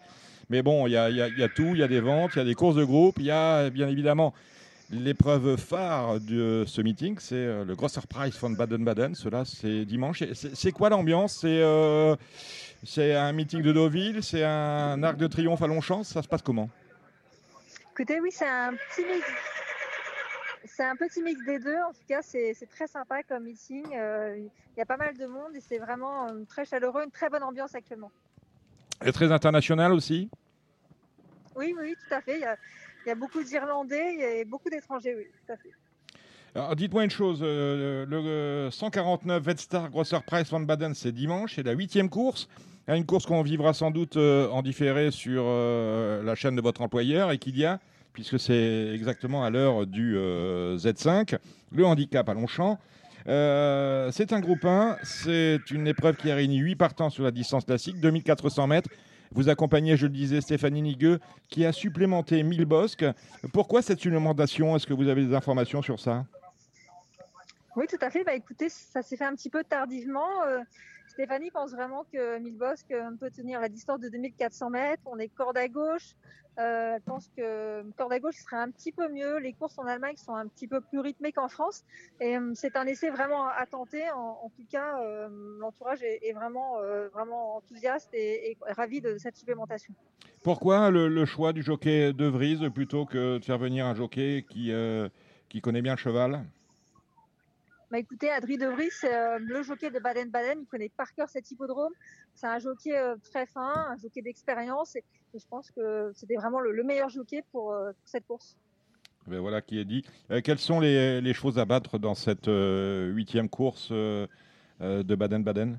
C'est la, la, réunion bah, de tous les, chevaux ont, leur chance. On a les, meilleurs, euh, les meilleurs Allemands et euh, on espère vraiment que ça va bien se passer pour Milbos. En tout cas, c'est vraiment une course très intéressante, une course qui va être à mon avis rythmée et ça va être vraiment un avantage hein, pour Milbos. On a notamment dans les chevaux allemands Sisfahan qui, a gagné, qui a gagné le derby des 3 ans devant euh, Alter Adler. Alors, Sisfahan qui a, qui a gagné le, derby allemand Qui, lui se court sur l'hippodrome d'Hambourg. Hein. C'était une course où ils étaient extrêmement nombreux. Alors je ne sais pas si la ligne est bonne parce qu'on a vu des chevaux battus dans le derby allemand courir derrière et c'était n'était pas exactement ça. À vérifier bien évidemment. Euh, je disais, vous avez votre, votre cheval qui court un groupe 2 là-bas. C'est. Euh, dites-moi, rappelez-moi son nom parce que j'ai un trou là. San Isidro, tout à fait. San Isidro, c'est un, engagement qu'on avait euh, visé depuis, euh, depuis quelques temps. Euh, le tracé de Baden-Baden, les 1600 mètres, en tout cas, vont l'avantager. On a beaucoup, de chevaux gagnés de bout en bout sur les 1600 mètres de Baden-Baden. Et San Isidro est vraiment un, cheval qui aime aller de l'avant, dominer. Donc on, espère que ça va bien se passer. Alors c'est la cinquième, c'est le 88 Chronimus Ottingen Rennen. c'est un groupe de, vous le disiez, réservé à des chevaux âgés de 3 ans et plus sur la distance de 1600 mètres. Le 5 à la corde, c'est un bon numéro? C'est important sur le tracé. Lorsqu'on joue, je vous interromps, lorsqu'on joue Baden, euh, Thibaut et, Cédric, vous pouvez amender euh, le propos. Lorsqu'on joue Baden, c'est important sur des distances comme ça d'avoir un bon numéro ou est-ce que les retours de l'arrière sont, euh, sont autorisés? Après, tout dépend de la distance, mais on a vu pour 6 pour six notamment qui a gagné le, Ah non, pardon, c'était à Baden. C'était à, à, Hambourg. Quand on a un bon cheval, la, tactique pour moi importe peu. Marie-France Écoutez, 1600 mètres, euh, j'ai vu pas mal de courses, les dernières courses sur 1600 mètres. On a vu beaucoup de, chevaux gagner de bout en bout. Euh, on n'a pas beaucoup de chevaux qui font quand même du terrain. Les courses sont assez sélectives. Ça part très vite. Euh, je pense que c'est vraiment un, tracé qui va convenir à, son Isidro.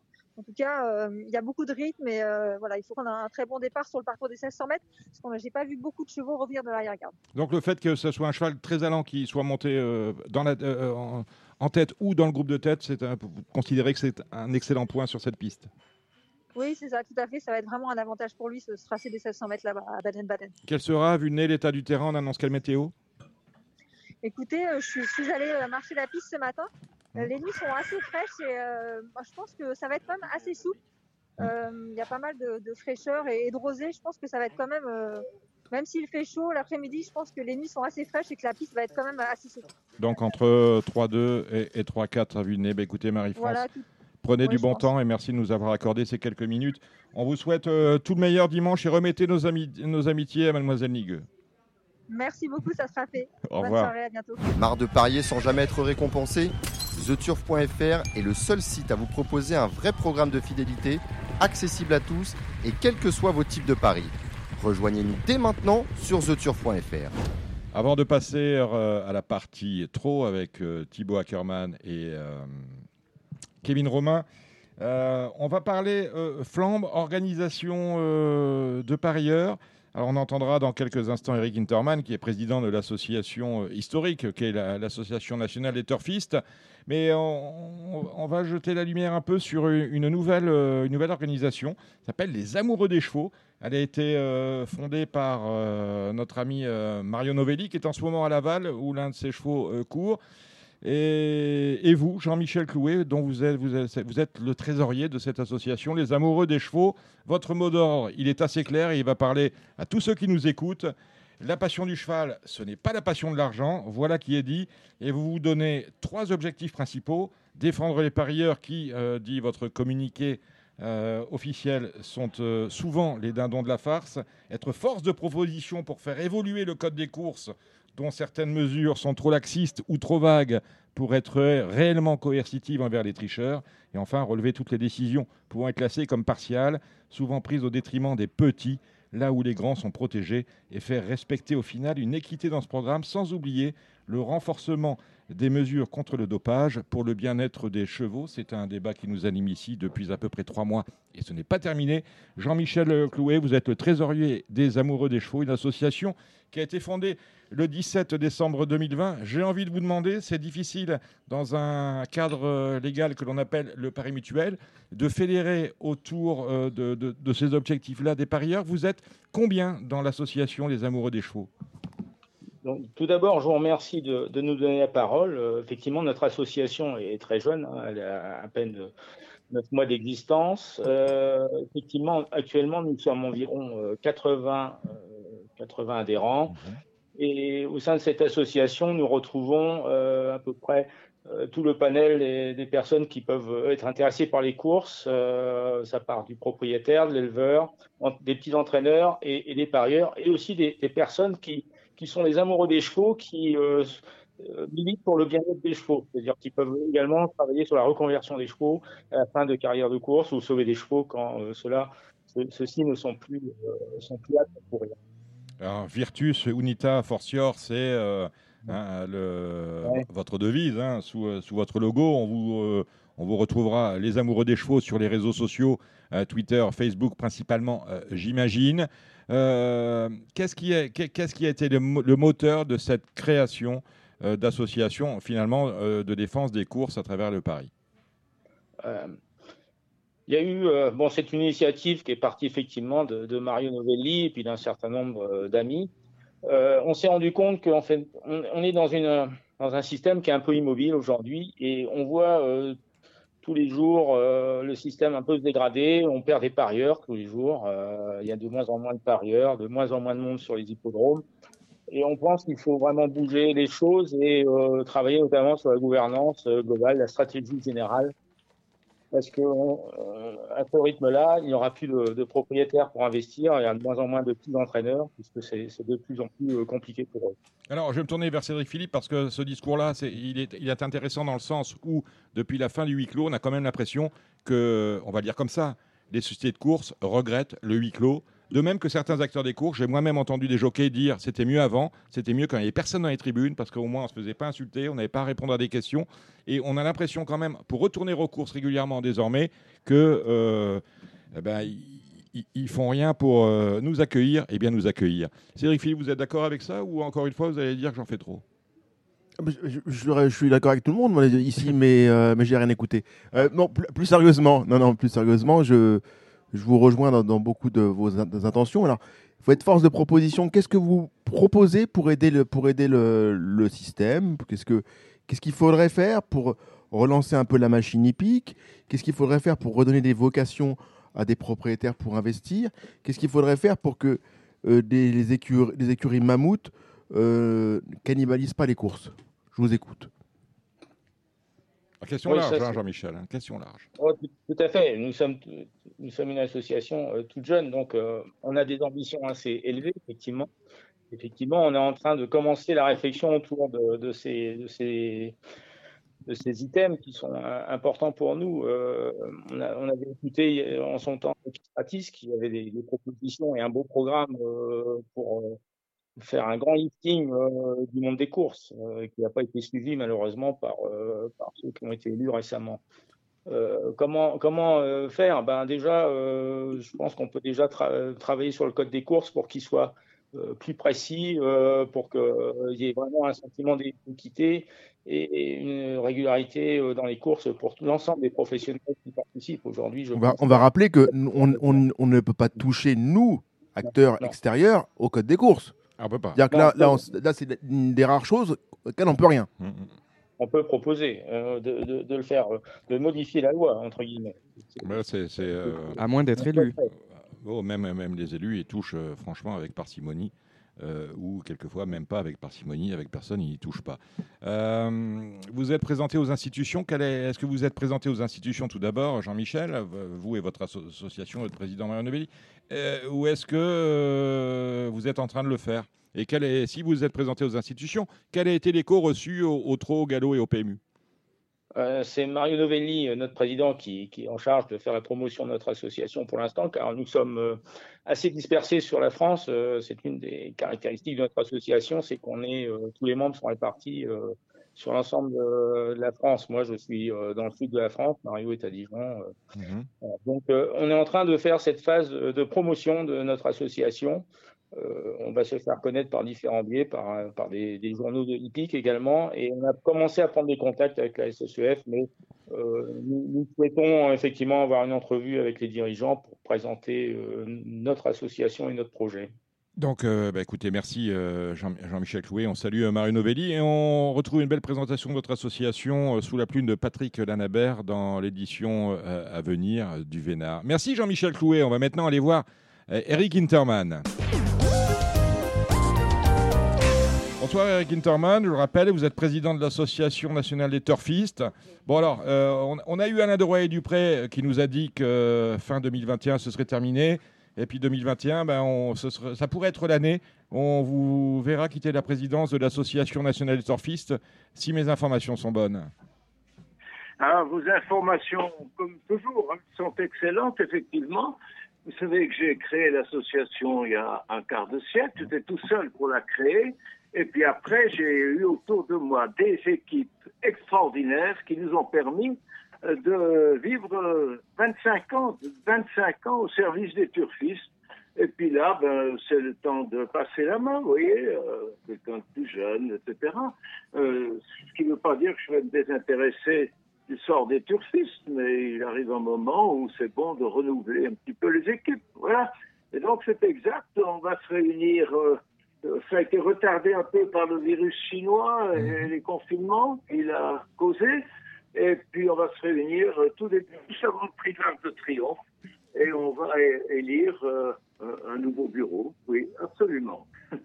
Qu'allez-vous, retenir de euh, lorsque vous retournerez? Parce que dans votre vie, si on lit vos, vos, différentes fiches de présentation sur Internet, sur Louisou, Wikipédia, etc., etc., vous avez quand même une vie très remplie. Vous avez même, je crois, été candidat à l'élection présidentielle, c'est dire. Euh, qu'allez-vous retenir de ces 25 ans euh, à la tête de l'Association nationale des turfistes eh bien, écoutez, d'abord, ça, part d'une passion qui m'a été léguée par ma maman. Donc, je m'y suis toujours intéressé au cours. Le problème, c'est que, comme vous l'avez dit, j'ai eu beaucoup de responsabilités. Euh, j'étais d'abord, je suis journaliste diplomatique, spécialisé dans les États-Unis. Je devais être correspondant de l'agence France Presse à Washington, etc. Puis j'étais à l'Assemblée nationale, secrétaire général de groupe parlementaire.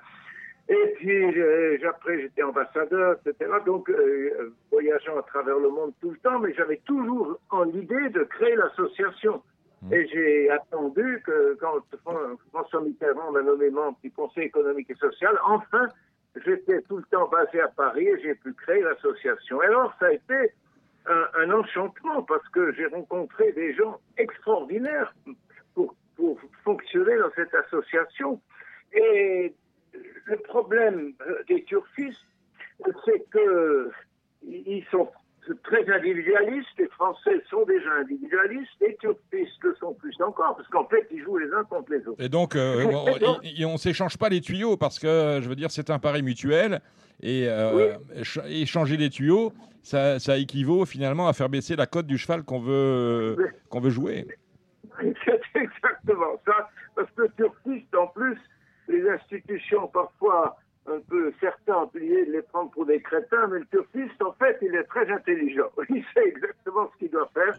Et donc, il est difficile à fédérer, mais ça marchait. On a tenu 25 ans, donc c'était 25 ans de, bonheur au service des, des, turfistes, euh, des, courses euh, et, du cheval, où il reste vraiment encore beaucoup à faire. Oui, absolument. Donc, je retiens le bonheur j'aime, je suis turfiste, j'aime les turfistes, j'ai beaucoup aimé dans ce monde-là. Mais j'aurais voulu qu'ils s'engagent plus, vous voyez, plus résolument, qu'ils ne fassent pas que critiquer, mais qu'ils ils nous aident, euh, parce que dans notre démarche, qui était une démarche toujours de dialogue et de proposition, on n'a pas arrêté de faire des propositions, vous voyez. Qui ont été, qui ont été euh, euh, écoutés poliment ou qui ont été suivis d'essais, euh, d'effets pour certaines alors écoutez, certaines ont été suivies des faits. Peut-être une des plus importantes, c'est l'annonce à l'avance du déferrage des trotteurs. Et ça a été un rude combat. ça a été on s'en souvient, c'était dans les années 90, hein, pour les plus jeunes d'entre nous qui n'ont pas connu. Voilà, voilà. Et ça, c'était, ça a été vraiment difficile. On a prouvé avec statistiques. Enfin, on a fait tout un tas de démonstrations avec le trou qui a bien dialogué avec nous. Et puis finalement, ça s'est fait. Des journalistes qui ont contribué aussi beaucoup. Mhm. Et puis, on a obtenu, à un moment donné, la baisse des prélèvements sur les jeux simples. C'était sous le gouvernement Jospin, le ministre de l'Agriculture, Glavani. Avec, euh, avec Bélinguier, qui était, euh, c'était quand Bélinguier était président du PMU, nous sommes d'accord? Alors, Bélinguier, euh, d'abord, Bélinguier avait l'avantage d'être un homme de cheval. Hein. Il a lui-même été turfiste dans sa jeunesse. Et, puis, c'était un homme de dialogue. Alors, euh, on, a, on a eu des confrontations parfois assez vives, mais on se réunissait au moins une fois par année autour d'une table et on discutait de tout. On avait un dialogue permanent avec, avec lui. Euh, tous les dirigeants du PMU n'ont pas été aussi ouverts au dialogue, il faut bien le dire. Hein. Mais le premier que j'ai eu, c'était Jean Farge. Euh, il m'a reçu en me disant Enfin, j'ai un interlocuteur. Voilà. Et, Bélinguer a suivi dans cet esprit-là et on a obtenu des choses avec lui. On a tout le temps dialogué, c'était très bien. Euh, l'actuelle direction euh, a fait beaucoup de choses positives en prenant en compte les intérêts des turfistes mais on ne peut pas dire qu'on dialogue beaucoup avec, avec elle. Maintenant, le virus chinois, il y a pour beaucoup aussi. Hein. Le fait qu'il y ait eu... Euh, le fait qu'il y ait eu un changement de gouvernance, pas au galop mais au trot, est-ce que euh, euh, vous avez senti, parce vous avez bien compris que le trot était, a toujours été très à l'écoute de votre association, est-ce que le passage de l'ère Bellègue à la présidence Barjon a, a, fait évoluer vos relations avec le trot? Oh, vous savez, comme toujours, vous êtes bien informé, effectivement, avec M. Bellègre, euh, qui était un homme de dialogue, qui aimait beaucoup le dialogue, et qui parfois même téléphonait euh, le dimanche, vous voyez, pour discuter de telle telle chose. Donc euh, là, on avait une relation très proche, très intéressante avec la direction du, du TRO, qui a, qui a, aussi une base populaire dans le pays. Hein. C'était assez agréable. Et de, avec la nouvelle direction, c'est vrai que c'est différent. On n'a pas euh, ce même dialogue constant. Mais peut-être qu'ils vont s'y mettre, parce que je vois qu'ils ont fait l'autre jour à Anguin un prix de l'Association nationale des turfistes. Euh, il faut dire aussi qu'il y a le virus chinois hein, qui est intervenu là-dedans et qui a rendu les choses plus difficiles, vous voyez. Et en plus, moi j'habite en province, hein, je ne suis pas du tout à Paris, je suis au bord du lac Léman. Donc c'est pas toujours facile, on peut pas toujours voyager, etc. Et je passe par la Suisse en plus, donc c'est pas toujours facile. Voilà. Vous êtes dans, les montagnes, si, mais vous êtes dans les montagnes du côté d'Evian, hein, nous sommes d'accord avec ça. Je suis à Évian-les-Bains, oui, tout à fait. et, ma maman, euh, passionnée de course, euh, ne pouvait pas élever des chevaux au bord du lac Léman parce que vous dites c'est montagneux, donc euh, on ne peut pas élever des chevaux. Elle élevait des petits chiens, des petits terriers anglais qui avaient tous des noms de gagnants hmm. de chevaux de course, notamment de gagnants du Derby d'Epsom, comme c'était des, petits terriers britanniques, vous voyez hmm. ben voilà, une, page va se tourner, euh, Président Interman. Dites-moi, l'une de votre dernières euh, prises de parole a fait du bruit, a fait du bruit, c'était euh, dans Paris Turf. Vous vous êtes élevé contre la nouvelle, les nouveaux supports digitaux du PMU en demandant un retour en arrière rapide. rappelons les faits. Euh, de, euh, trois nouveaux outils, à ma connaissance, ont été euh, mis en ligne pour remplacer d'autres jugés vétustes, anciens et, moins modernes. celui qui concerne l'activité du PMU, qu'on appelle aujourd'hui PMU Point de Vente, le site de jeu PMU.fr et bien évidemment les deux applications, PMU.fr et PMU Point de Vente, qui déçoit les turfistes. Alors j'ai fait une, c'est une liste de Prévert parce que on m'a donné une grande feuille, j'ai pas tout écrit. Euh, il y a plein de. Alors déjà, ce site n'a rien de nouveau, il n'apporte absolument aucune nouveauté. Lorsque vous changez, me semble-t-il, euh, d'interface, de, design, de ce que vous voulez, c'est pour apporter quelques nouveautés. Là, non seulement il n'y a pas de nouveauté, mais on a retiré beaucoup de choses. Tout d'abord, lorsque vous voulez miser euh, et faire une saisie libre, Le 1 reste inscrit, c'est-à-dire si vous voulez jouer 29 euros, vous dites saisie libre parce que c'est pas 29 euros, c'est pas prédéfini. vous tapez 29 euros, ça tape 129 parce que le 1 systématiquement reste affiché, donc vous avez intérêt à faire attention. Euh, on me parle du report comme d'une nouveauté, on l'a dit il y a trois semaines avec Jacques Bérès, que je salue. Euh, le report sur l'application, ce n'est pas une nouveauté, c'est le rattrapage d'un oubli. Autrement dit, on ne peut pas en faire la promotion. Et pire que ça, alors qu'avant, euh, je vous laisserai la parole après, M. Interman. Alors qu'avant, alors qu'avant, on pouvait faire sur la base de 5 chevaux, on ne comprend pas parce que pourquoi un report de 5 euh, on pouvait faire des paquets de 2, de 3, de 4. Là, ça a disparu. On vous oblige. Les mix. On vous, les mixtes. Les, les mix. On est obligé de faire l'intégrale. On est obligé de faire l'intégrale. On pouvait imaginer qu'un nouveau report nous euh, permettrait de jouer euh, toute la réunion avec des 6 sur 7, des 5 sur 8, des ce que vous voulez, mais en tout cas pas limité à 5 courses. Et faire des transferts d'une réunion sur une autre aussi pour qu'il y ait une nouveauté. On a inventé un, un, champ réduit où il faut cocher les chevaux non plus. il faut même pas cocher les chevaux, il faut choisir les chevaux un par un, ce qui est absolument chronophage. chronophage. D'ailleurs, la chronophagie, j'ai l'impression que c'est ce qui a été euh, le maître mot de la, création de ces nouvelles interfaces, parce que ce qui était rapide avant est devenu euh, très compliqué en termes de temps euh, maintenant. Ah l'approvisionnement, lorsque vous mettez 100 euros à une minute de la course, systématiquement, votre argent est crédité entre 3 et, 6 minutes après l'acte d'approvisionnement. Ça n'existe pas. Il y a la disparition, la disparition des étoiles dont on a parlé il y a une heure avec Cédric Philippe, dans le sens où si l'on me dit que 4%, des, euh, des, clients euh, du PMU mettaient une étoile de manière à pouvoir suivre son cheval et recevoir une alerte, aujourd'hui il ne reçoit plus d'alerte.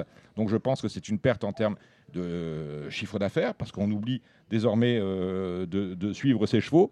On s'aperçoit finalement que le PMU, qui a quand même tout dans la main, toutes les informations sont dans la main du PMU, est incapable de donner des performances correctes des chevaux. C'est-à-dire qu'un cheval qui n'a jamais couru en France, lorsqu'il est sur l'application PMU, il est indiqué comme inédit même si c'est euh, le plus grand cheval que la Terre ait porté. On est bien d'accord avec ça.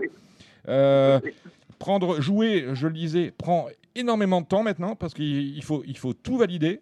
je la petite réglette sur le côté qui vous, permettait, qui vous permet de, faire défiler votre menu, elle est toute fine, donc vous avez intérêt à taper juste. J'ai quand même l'impression, alors que euh, le PMU nous dit adapte-toi ou casse-toi, j'ai quand même l'impression euh, euh, qu'il y a un, souci. Vous, vous l'avez dit, il y a un gros souci. Il faut revenir à ce qui, euh, ce qui existait avant, même s'il n'était pas parfait, au moins ça avait l'avantage d'être pratique et fonctionnel. Est-ce que vous avez été entendu? Quelles ont été les réactions suite aux petits mots? C'était rien du tout, hein, c'était une vingtaine de lignes que vous avez fait publier à la une de Paris Turf. Eh ben oui, on a sur notre, sur notre site on a eu des, réactions de, de, turfistes qui disaient qu'ils quittaient PMUFR, qu'ils allaient passer chez les concurrents du PMU, etc. Parce que, vous savez, l'ancien PMUFR, c'était euh, un modèle du genre pour moi. Et pour notamment des nouveaux parieurs et pour des jeunes parieurs, c'était facile.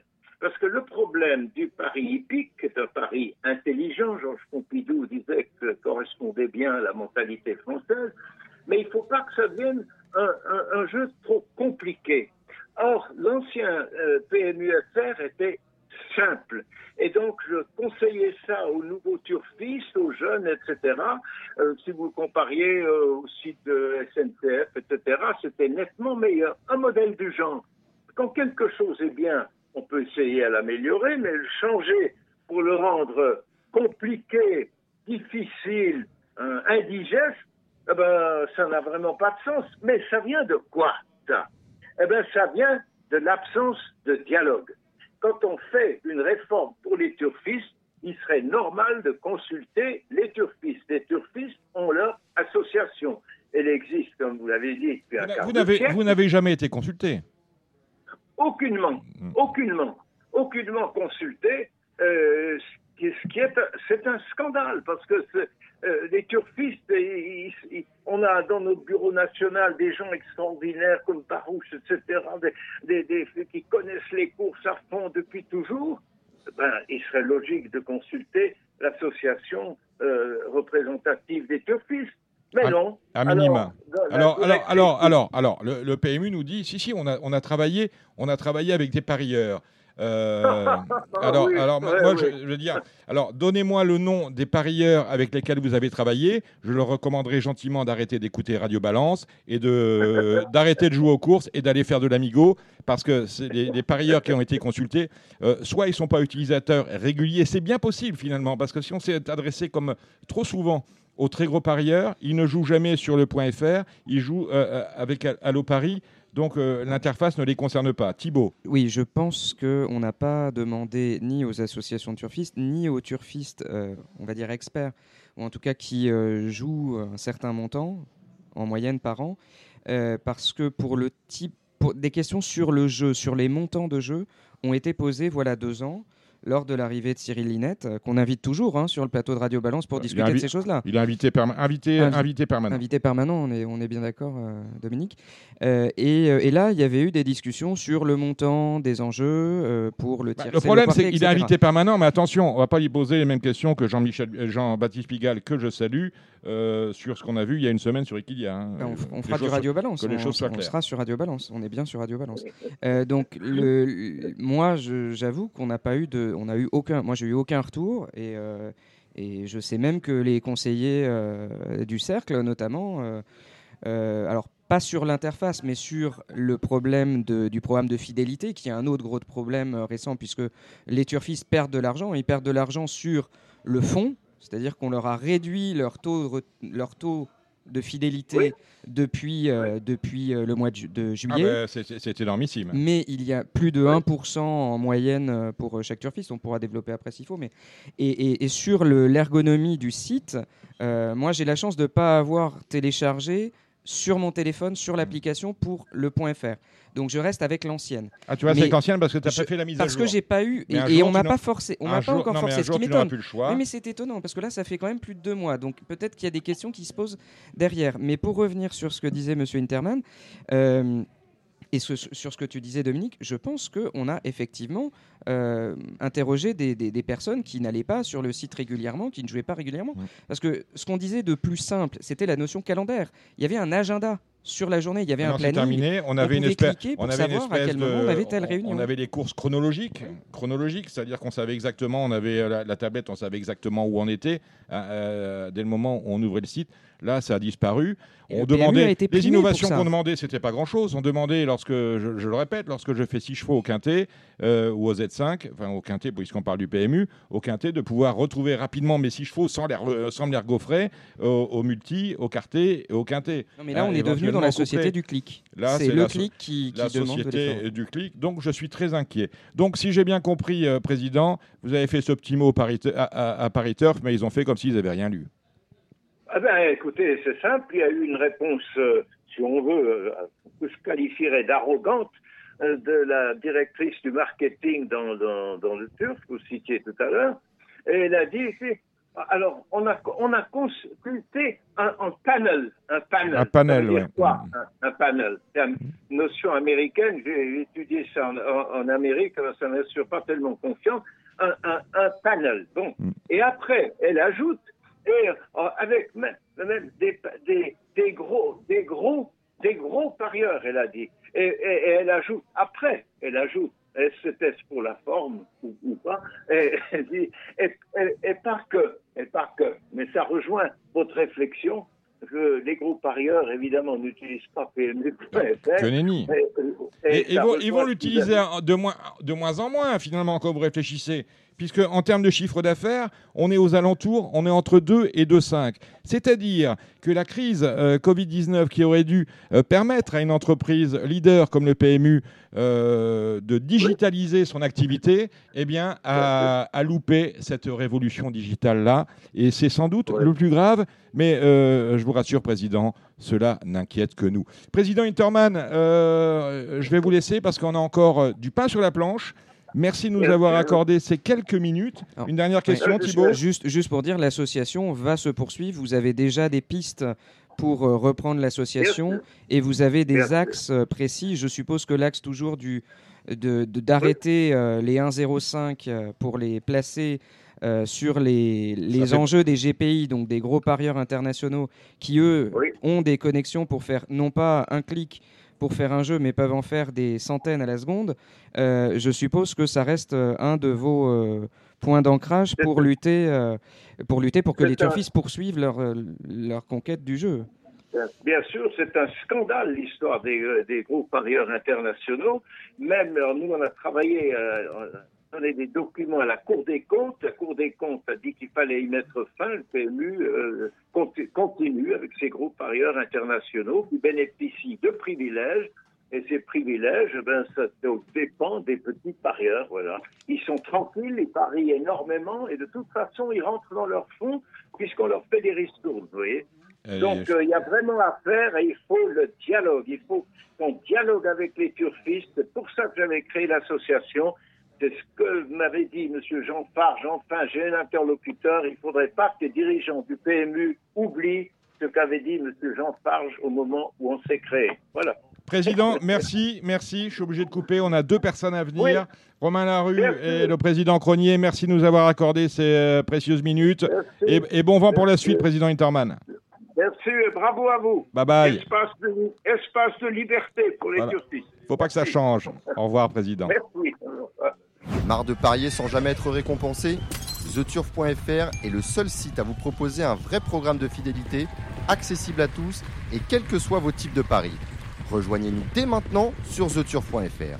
Nous allons maintenant, après ces interviews riches, euh, vous avez entendu Eric Interman, Jean-Michel Clouet, Alain Doroyer-Dupré, euh, Marie-France Bertella en direct euh, d'Allemagne. Nous allons maintenant passer à la partie trop avec un critérium des 5 ans, bien évidemment, qui est l'épreuve phare de ce samedi à Vincennes. On va en parler avec nos pronostiqueurs, à savoir Thibaut Ackermann et Kevin Romain du Parisien. Salut Kevin. Salut, bonjour à toutes et à tous.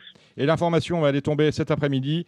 Euh, information par c'est euh, le forfait de celui qui aurait été le grand favori euh, du critérium des 5 ans. Il venait de remporter la préparatoire, c'est Gelati et nous avons avec, vous, avec nous Romain Larue. Que s'est-il passé, Romain? Bonjour. bonjour, écoutez, c'est très simple. Il, il s'est mis un petit coup, je pense, au, au box, voilà, parce que c'est un petit coup euh, derrière postérieur droite. Euh, si, là, j'étais raisonnable et j'ai préféré pas le courir pour pas l'abîmer plus.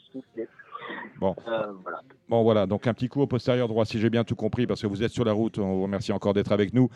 ça ne remet pas en cause sa participation au meeting d'hiver, bien évidemment? Pour le moment, non. Pour le moment, parce qu'on ne sait jamais. Les... Pour l'instant, non. Pour l'instant, mais l'impasse de cette course-là est un peu de une semaine de convalescence et un peu en attaque. Donc avec euh, objectif, bien évidemment, euh, Prix d'Amérique. Euh, ah ouais, j'aimerais tant. Hmm. vous connaissez un mot sur son programme de l'hiver? Vous avez déjà regardé? Non, non, je suis tellement que non, j'ai pas regardé. Merci Romain Larue, merci, merci de ces petites précisions et puis ben on compatit. Cool. au revoir. Au revoir, au revoir Romain Larue. Alors, bien évidemment, euh, Kevin Romain, vous êtes avec nous. Euh, Gélaticat aurait été le grandissime favori de ce critérium des 5 ans. Les cartes sont totalement rebattues. Il est difficile d'ailleurs de trouver euh, un nouveau grand favori au départ de cette épreuve, tant elle me semble ouverte. Oui, c'est vrai, c'est très frustrant d'arriver aussi proche de l'événement et de devoir déclarer forfait à voilà 24 heures de la course. Et c'est vrai que bah, pour tous ces adversaires, euh, bah, voilà, ça va être euh, une nouvelle course qui va se disputer. Euh, pour en avoir discuté un petit peu justement avec Mathieu Moitié, qui me disait que on s'attendait à ce que Ticket et Gabriel Germini fassent quelque chose durant la course, qu'il allait se passer quelque chose. Et là, c'est vrai qu'on se demande un petit peu comment ça va se, se dérouler, même si Gallius très certainement va aller aux avant-postes. Euh, mais bon, normalement, le, le, meilleur, on va dire, dans qualité, ce serait, ce serait Boy dans cette épreuve. Ce sera certainement lui le favori. Euh, il a réalisé vraiment de belles performances euh, cet été et jugé sur ce qu'il a fait de mieux, normalement, c'est, ce sera lui le, favori de cette épreuve. Parce que Gallius, sans lui faire injure, n'est pas Penquick qui avait remporté euh, dans, un, dans un chrono record ce, ce, critérium des 5 ans en faisant cavalier seul. Euh, faire cavalier seul dans un critérium des 5 ans en étant ferré, ce serait quand même une première face à des chevaux qui sont majoritairement déferrés.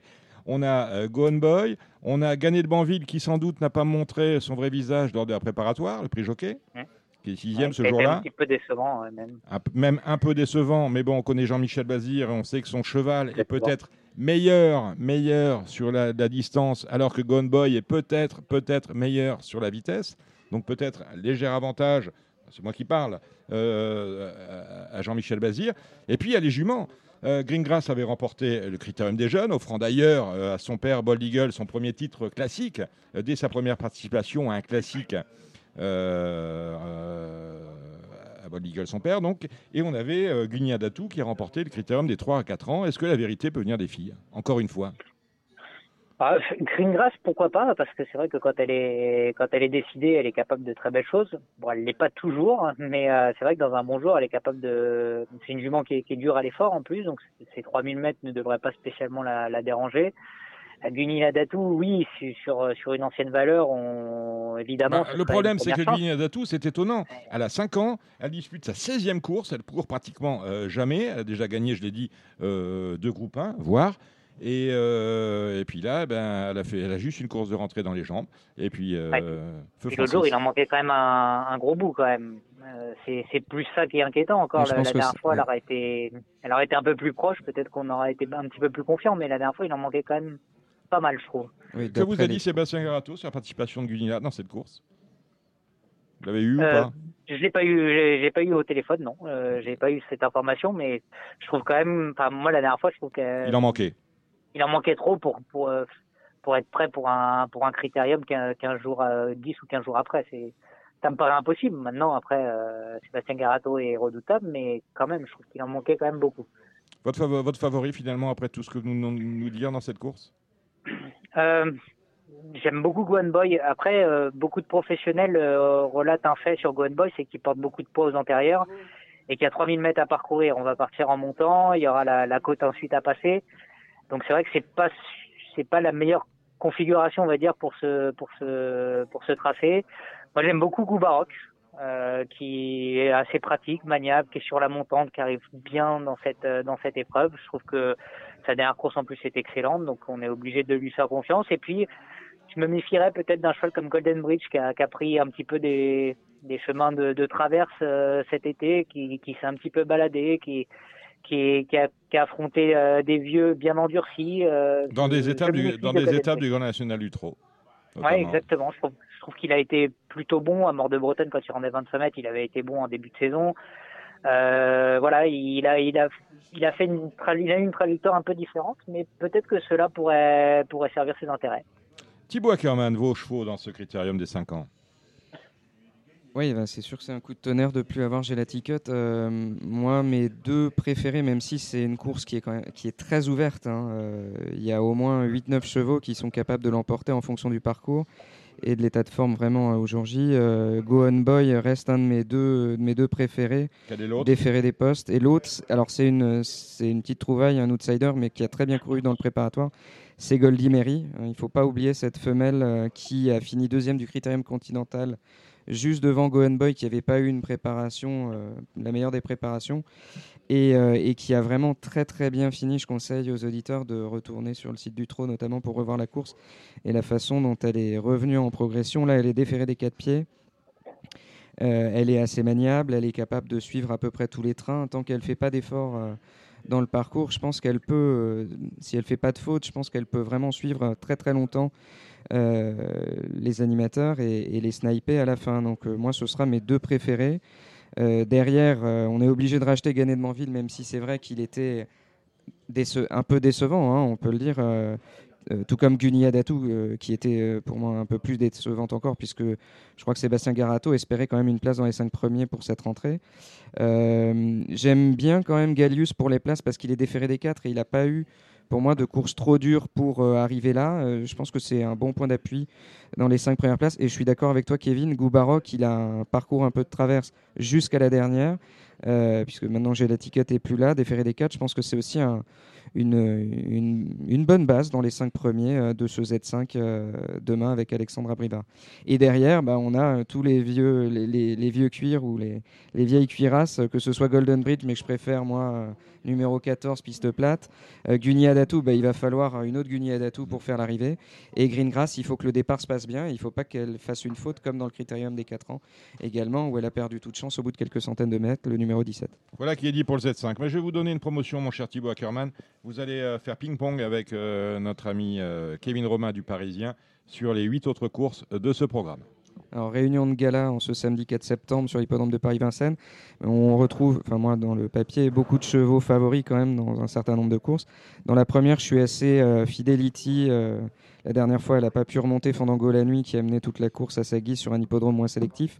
Le numéro 9 est le 7 Feli Eleven qui cette fois-ci est déféré des 4, contrairement à Anguien et qui est une barre de fer à Vincennes.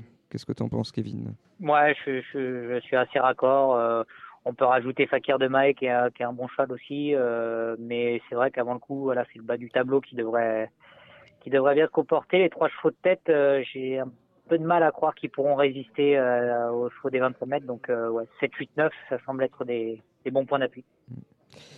Euh, dans la deuxième, là par contre, je suis plutôt premier poteau avec le 4 Domino Dream. si ses pépins de santé sont réglés, il a vraiment gagné à la parade la dernière fois. Il a un laps de temps suffisant, à mon avis, pour avoir bien récupéré. Donc le numéro 4. Euh, je lui associerai le 5, El Santo Fort, qui pour moi est le cheval de classe euh, du lot au premier poteau et euh, qui est en retard de gain. Et au deuxième poteau, alors je vois que cette fois-ci, Crack Money est déféré des 4 pieds, le numéro 12, cheval qui aime beaucoup Cédric d'ailleurs. Alors Vincennes, c'est pas forcément son, son hippodrome de prédilection, mais pourquoi pas au, 25 mètres. Voilà. Si je me résume à trois chevaux, je dirais 4, 5, 12. Évidemment, il y en a, d'autres potentiellement à citer. Ouais, moi je, reste euh, aussi sur Domino Dream. Je pense qu'en tête il a une belle carte à jouer. Ce sera pas évident de lui rendre 25 mètres.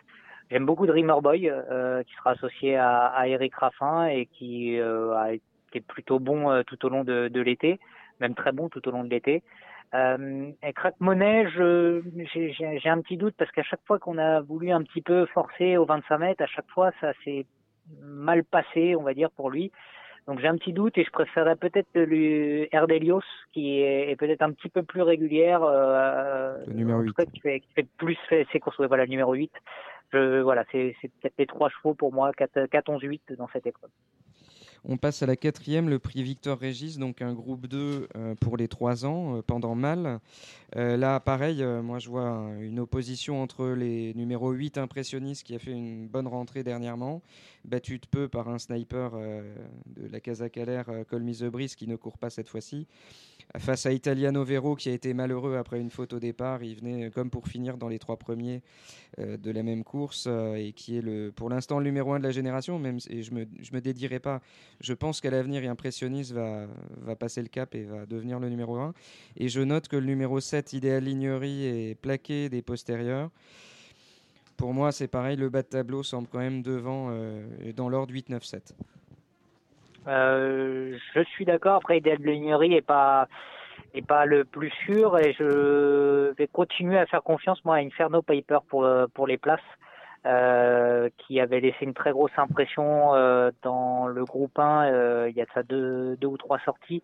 C'était dans le dans le prix Albert Viel et qui a ensuite un peu répété même s'il n'est que troisième la dernière fois mais il avait été bon euh, par contre, pour la victoire, moi, je reste sur Italiano Vero devant Impressionniste et je mettrai en troisième position Inferno Piper. Donc tu serais sur le 9, le 8 et le 3. 9, 8, 3, ouais. Dans la cinquième, donc le pendant femelle, il y a plus de partants. Est-ce que ça veut dire qu'il y a plus de, possibilités? C'est fort probable.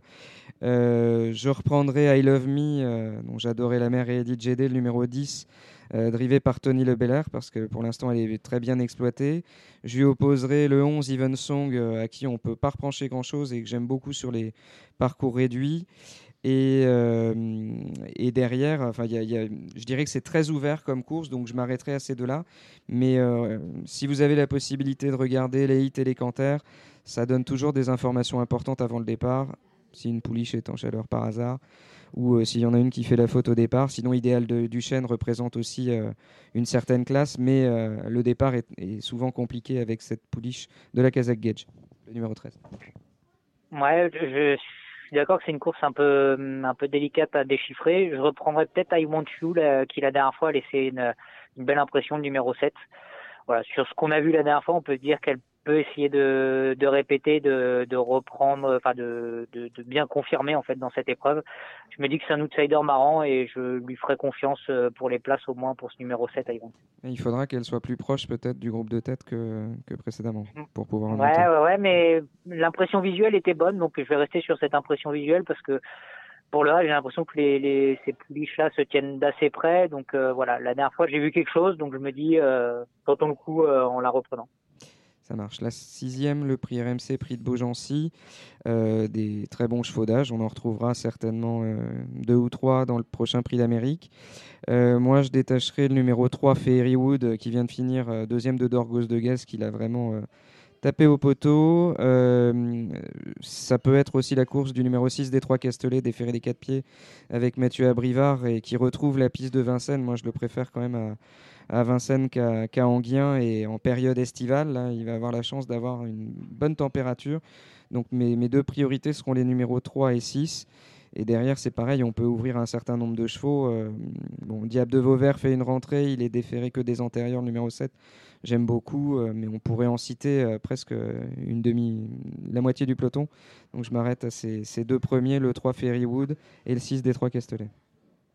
Euh, je suis d'accord pour Fairywood, un tout petit peu moins pour Détroit Castellet, que je trouve un peu moins tranchant sur les demi-8, mais c'est vrai qu'il fait partie de, ces bons chevaux. J'aime bien Violetto Jet, le numéro 5, qui sera à, reprendre. Et Feliciano, l'autre jour, a, fait une bonne rentrée, je trouve, sur l'hipporome d'Anguin.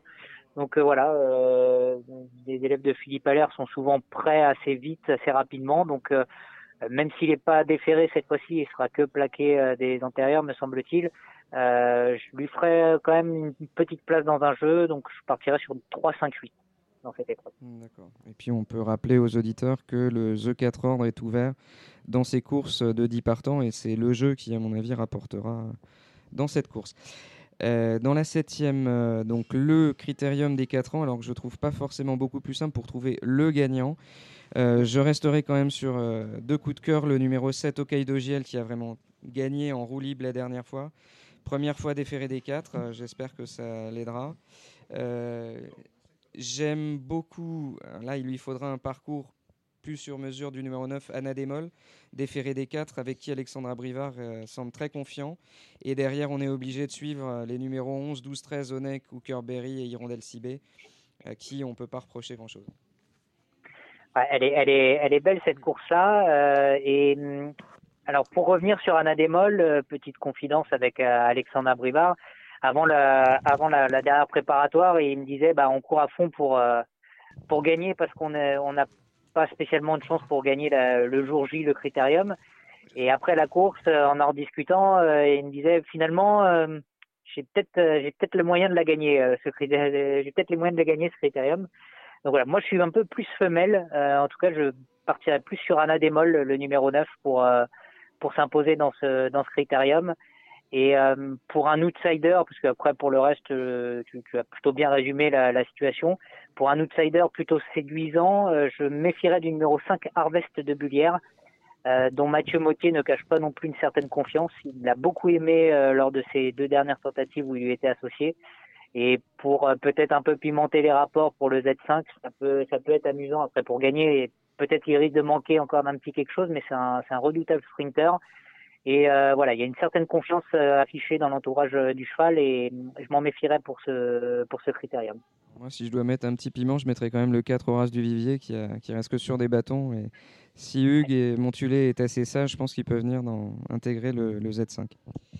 Ah, le truc qui va le truc qu'il va falloir voir, c'est voir aussi s'il est euh, assez pratique, etc. Parce qu'on l'a vu parfois fautif au départ. C'est peut-être quelque chose qui peut jouer en, sa défaveur pour euh, mm. Mais il est revenu en progression, donc pourquoi pas. C'est vrai. Dans la huitième, donc le prix de Puto, une course montée. Alors là, j'ai un peu mon soleil de la Réunion, à mon avis le numéro 1 Espion Jaune qui reste sur une victoire ridicule de facilité à Pornichet. Il a marché une 12-9. Alors il est vrai que c'était Pornichet, mais ce cheval a eu des pépins de santé. Il est en gros retard de gain à mon avis. La ligne a répété puisque Dame de Thiard vient de gagner euh, il y a une heure de cela. et je, derrière, c'est beaucoup plus ouvert, mais j'aime beaucoup le numéro 1 Espion Jaune. Et puis, je supporterai pour les, les E4 le numéro 10 Bloomer, dont Jérémy Lévy a un petit bout. les B ne meurent jamais pour moi, et c'est une de ses dernières courses sur la cendrée de Vincennes. C'est la première fois que Mathieu Mottier le prend si je ne dis pas de bêtises, au monté. Et j'espère qu'il sera, qu'il intégrera le The 4 Horde. Et je sais que si le, parcours va très vite, euh, au plus ça ira vite, au mieux ce sera pour lui. il peut courir. Attendez, il a 10 ans. Oui, il peut, encore courir. Je, suis d'accord avec toi avec le numéro 1 euh, Espion Jaune qui euh, a eu des ennuis de santé, qui vient vraiment bien s'imposer. C'était vraiment rassurant. Il faudra qu'il confirme, mais je suis d'accord que normalement il doit pouvoir s'imposer.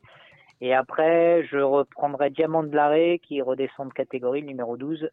Et euh, j'ai un petit doute avec Blackjack Lanny, numéro 9, parce que la dernière course, euh, je sais pas, pour moi, j'ai l'impression qu'il était vraiment complètement hors d'allure. Il y avait, il y avait un souci, visiblement, je sais pas quoi, mais il y a eu un souci. Donc le retour au trou monté soit, soit concluant, mais euh, ça m'a refroidi sa dernière course. Donc euh, voilà, je le mettrai un peu plus loin du coup et je ferai As 12-9 dans cette épreuve. je reprécise hein, pour Bloomer, c'est plus c'est vraiment un très très bon engagement à Vincennes et donc il aura encore d'autres courses, mais par rapport à la qualité de l'engagement, c'est il n'y en a pas tous les jours euh, à, ce, à, cet échelon de départ. Il a 330 000 et c'est n'ayant pas gagné 350 000. dernière course, le prix de Chaumont, donc une course de 4 ans de qualité où on retrouve avec plaisir le numéro 9 Hobbs, donc un pensionnaire de Laurent Claude Abrivard, euh, qui a priori a une très bonne classe. Je lui opposerai le 9 Amandina, euh, déféré des 4 cette fois-ci, et qui a tout montré la dernière fois dans une euh, préparatoire de la, de la finale du GNT des 4, finale des 4 ans interrégionale. Et pour une cote dans les Z4 ou les Z4 Horn en position 3 ou 4, moi j'adore cette barre de fer qui s'appelle Héraclion des Bois, le numéro 2. Euh, alors, il n'y a pas euh, de pilote dessus, c'est son entraîneur, euh, Monsieur Gendry, mais qui a déjà gagné à Vincennes, fait l'arrivée. S'il est bien dans les allures et pas trop mal parti, ça peut être une belle cote dans le ZOT 4. Je te rejoins à peu près sur tout ce que tu as dit. Ops me semble un peu au-dessus. Alexandre Abrivard pourrait bien conclure la journée à condition qu'elle soit bien passée avant avec le numéro 9 Ops. Donc j'aime bien Amandina, j'aime bien Hyperfast aussi le numéro 5. Euh, qui doit pouvoir euh, là aussi disputer les, toutes premières places, même si j'ai l'impression que le niveau est peut-être un tout petit peu meilleur cette fois-ci. Et puis, euh, tu as raison sur le numéro 2, Réaction des Bois, qui est un bel outsider, qui a déjà bien fait à Vincennes. Et je, ce serait pas une surprise de le voir, voilà, 3 4 dans, dans cette course. Mieux, j'ai un petit doute quand même, mais 3 4 c'est pas impossible, c'est un bel outsider, effectivement. Je ne sais pas si tu as un ou deux chevaux euh, à suivre dans les réunions euh, du dimanche. Euh, donc il y, a, quelques courses à Cran et réunions à Salon de Provence. Rapidement. Rapidement. rapidement. J'ai pas grand chose. J'ai regardé juste le, trophée vert, la finale du trophée vert lundi à, à Cran. Mais eh ben, on y va, on y va. Ça, ça m'intéresse. On va aller voir dans deux minutes rapidement Hugues Cronier, le président de la société de Cran, justement. Euh, bon, je, pour le cœur, j'aimerais beaucoup que, que Bayern Bay euh, réalise une grande performance pour pour Mathieu Varin et que voilà, il a visiblement bien préparé son cheval pour cette finale.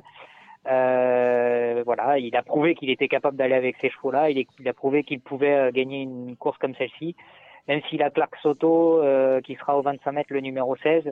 Euh, voilà, petit petit encouragement pour Bayan Bay, le numéro 10. Et puis en tête, euh, on se méfiera aussi du 5, Diego de Cao, euh, qui vient de faire grosse impression et qui semble encore en retard de gain sur cette surface. il peut encore bien faire. Donc 10, 16 et 5 pour, pour lundi à Cran dans, le, dans la finale du Trophée Vert. Merci Kevin Romain. On vous rend à vos obligations. Vous êtes en direct depuis l'Hippo de Vincennes. Merci d'être avec nous. Bah, Thibault, vous restez là. On va appeler notre ami Hugues Cronier. C'est le président de Cran. Euh, car débute euh, ce samedi les Trois Glorieuses. Merci Kevin, au revoir. Merci, salut. Comme prévu, nous sommes en liaison avec euh, Hugues Cronier. Hugues, vous êtes président de l'Hipporome de Cran. Bonsoir Hugues. Bonsoir Dominique. Alors c'est un événement annuel hein, qu'on ne peut pas louper. Ce sont les Trois Glorieuses de Cran. ça a lieu samedi, dimanche et lundi sur votre petit hippodrome je me mets à votre place, euh, Président. C'est très compliqué d'organiser désormais un meeting de, ce genre, dans le sens où le PMU vous impose des conditions draconiennes, ce qui vous pousse finalement à transformer assez, euh, de, manière assez importante votre programme, à tel point que là, bon, samedi, c'est samedi, dimanche, on a le Grand Cross, et lundi, on a la finale du Trophée Vert, c'est d'ailleurs le Z5, le Quintet, on a le défi du galop, et on, a d'autres belles courses.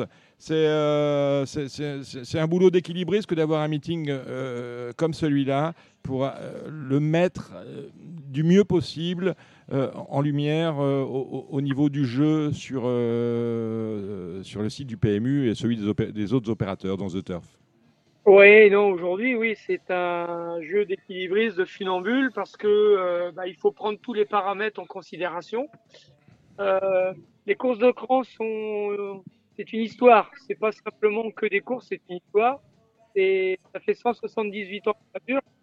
Donc, l'histoire des courses, elle est quand même bien présente territoire. Le cheval a fait toujours partie omniprésent euh, de la culture de, des locaux. On est en Mayenne, hein, euh, rappelons-le. Voilà, voilà. Le cheval, bon, voilà. Le cheval, c'était, il était au quotidien euh, proche de l'homme, ce qui fait qu'aujourd'hui, il y a une vraie, une vraie attache au cheval.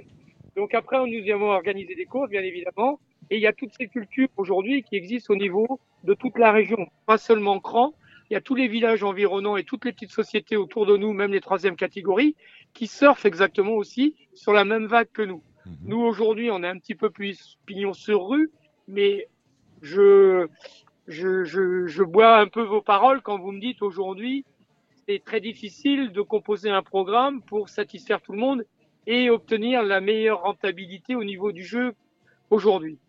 Euh, nous avons perdu le quintet de plat, nous retrouvons le quintet de trop qu'on avait eu il y a trois ans. On nous a demandé de courir la finale du trophée vert le lundi à la place du dimanche. Euh, le lundi, on avait nos belles courses plates. A fallu modifier un petit peu le programme pour que le lundi, normalement, on n'avait pas de trop, mais maintenant on a du trop. Donc tout ça a fait qu'aujourd'hui, il faut essayer de composer pour satisfaire aussi le public. Une des satisfactions que j'ai aujourd'hui, c'est d'avoir les trois disciplines dimanche. Oui, d'ailleurs, c'est assez rare. Ce sera peut-être la seule fois dans l'année euh, en, premium hein, de voir. Euh, lorsqu'on dit une mixte, généralement, c'est une galop mixte hein, euh, du, plat et de l'obstacle. Là, c'est vraiment du mixte. On a du trot, on a du plat, on a de l'obstacle. Et on a même du cross. Et c'est les valeurs de, l'Ouest. Hein. il faut, voilà, ce sont, c'est la grande famille des courses qu'on arrive à rassembler lors du meeting des Trois Glorieuses. On a des gens qui font qu'une fois aux courses dans la saison et ils viennent voilà. Parce que le midi, ils mangent en famille et l'après-midi, ils vont en course. Alors que je remercie nos instances de l'écoute qu'il y a eu aujourd'hui pour permettre de courir à 14h15 le dimanche la première épreuve. Donc euh, la première sera PMH parce qu'il fallait absolument démarrer la journée. Ah, PMH, on la jouera, on la jouera sur, chez les alternatives dans The Turf, notre partenaire. Ouais, voilà. Mais là, je, je, vous remercie vous parce que vous jouez le jeu. Voilà, vous jouez le jeu et c'est très important aussi pour tous les gens qui suivent les courses et qui ont la possibilité de suivre certains chevaux. Grâce à vous, au niveau des, des réseaux extérieurs du PMU, les gens ont la possibilité de jouer et de suivre les chevaux. Pour ça, c'est important. Et nous, le, dimanche, c'est euh, c'est vraiment euh, c'est vraiment la fête. Voilà, c'est la fête des courses. Demain soir, il y a le village. Il y aura peut-être plus de 1000 personnes dans le village. On a mis un orchestre. Les gens restent. Les gens euh, échange, les gens font le papier, les gens euh, reparlent des courses de, la journée. Euh, c'est ce qui fait tout le charme de l'Ouest par rapport à tout ça. Eh ben voilà qui est dit, président. Mais écoutez, on vous souhaite. Euh, ah non, non, non, non, non, non, non. Important. Est-ce que vous avez des partants dans ce week-end? Parce que vous êtes également propriétaire. Alors moi, j'ai pas de partants. Ah. Parce que bah, voilà, j'ai des vieux chevaux qui aujourd'hui sont en vacances parce qu'ils ont fait l'hiver. Mhm. Et ben, je, j'ai un je suis dans la jeune génération et J'espère qu'on verra ça après l'automne. Voilà. voilà. Mais, euh, mais c'est pas facile quand vous êtes président, avoir des partants, tout suivre, c'est pas forcément parce que moi j'aime bien être proche de mes chevaux et quand euh, quand j'ai des partants à cran, c'est pas là que je savoure le plus parce que j'ai pas le temps de m'en occuper. Donc euh, c'est un peu différent, mais j'ai plaisir à, à recevoir tous mes collègues, tous mes amis propriétaires, tous mes amis entraîneurs de venir sur l'hippodrome de cran pour qu'on bah, qu'on passe un bon moment tous ensemble. Et c'est surtout ça qui est, la valeur des vraies courses. Il y a le jeu qui est très important, mais il faut aussi qu'on prenne du plaisir à aller aux courses. Et ça, ça, il faut pas qu'on l'oublie. Eh ben, le plaisir, c'est d'aller aux courses. C'est le mot de la fin. Euh, Président Cronier, vous avez écouté Radio Balance, vous étiez avec Alain de Royer-Dupré. Euh, qui nous a annoncé qu'à la fin de l'année, c'était terminé. Nous avons entendu les raisons du forfait euh, de Géliatica de la bouche de Romain Larue. Ucronier, vous venez de l'entendre, président de CRAN. Nous avons également écouté avec euh, beaucoup d'intérêt les propos d'Éric Hintermann, président de l'Association nationale des turfistes. Jean-Michel Clouet, qui est trésorier, lui, d'une association que ne renierait pas Ucronier, qui s'appelle Les Amoureux des Chevaux. Cédric Philippe de Paris Turf était aux manettes pour les pronostics de galop. Kevin Romain du Parisien aujourd'hui en France et Thibaut Ackermann ont œuvré sur les pronostics euh, de trop. Quant à moi, je vous donne rendez-vous. Notez-le sur vos tablettes. Mardi, il y a Bifort avec l'étape du Grand National du Trot qui aura lieu mercredi en semi nocturne sur l'hipporome de Pornichet-la-Baule. Nous serons avec Cédric Philippe qui nous a accompagnés durant toute cette émission, mais également euh, Alexandre. Euh, de Koopman. Je confonds souvent avec Ackerman, je vous regarde, c'est pour ça. Alexandre de Koopman et Jérémy Lévy, comme à l'habitude. Et puis, bien évidemment, vendredi prochain avec la grosse émission. Je peux, rajouter une chose? Euh, une petite chose, mon cher président. Dimanche soir, oui. une course inédite. Les anciens, les anciens des gloires d'Auteuil seront présents sur une course plate sans Paris Mutuel. Ils sont huit. Il y a Jacques Picou, Benoît Giquel, Cyril Combeau, Bertrand Tellier, Michel Motion, Sylvain Dehaze, ils sont huit. Ils ont fait les gloires d'Auteuil. Ils seront présents sur l'hippodrome de Cran pour faire, pour faire une course pour le plaisir avec David Cotin, bien évidemment. Et euh, on aura peut-être la présence de Christophe Pieux. Tout le monde sera présent, de la dédicace, du vrai plaisir, du partage et ce qui fait les valeurs des courses. Eh ben, Merci à vous Dominique et je vous souhaite un bon week-end. Merci Président, c'est le mot de la fin. Ciao, ciao à tous. C'était l'émission Radio Balance. Transformez les conseils des experts en gains grâce aux 150 euros de bonus pour l'ouverture de votre compte theturf.fr.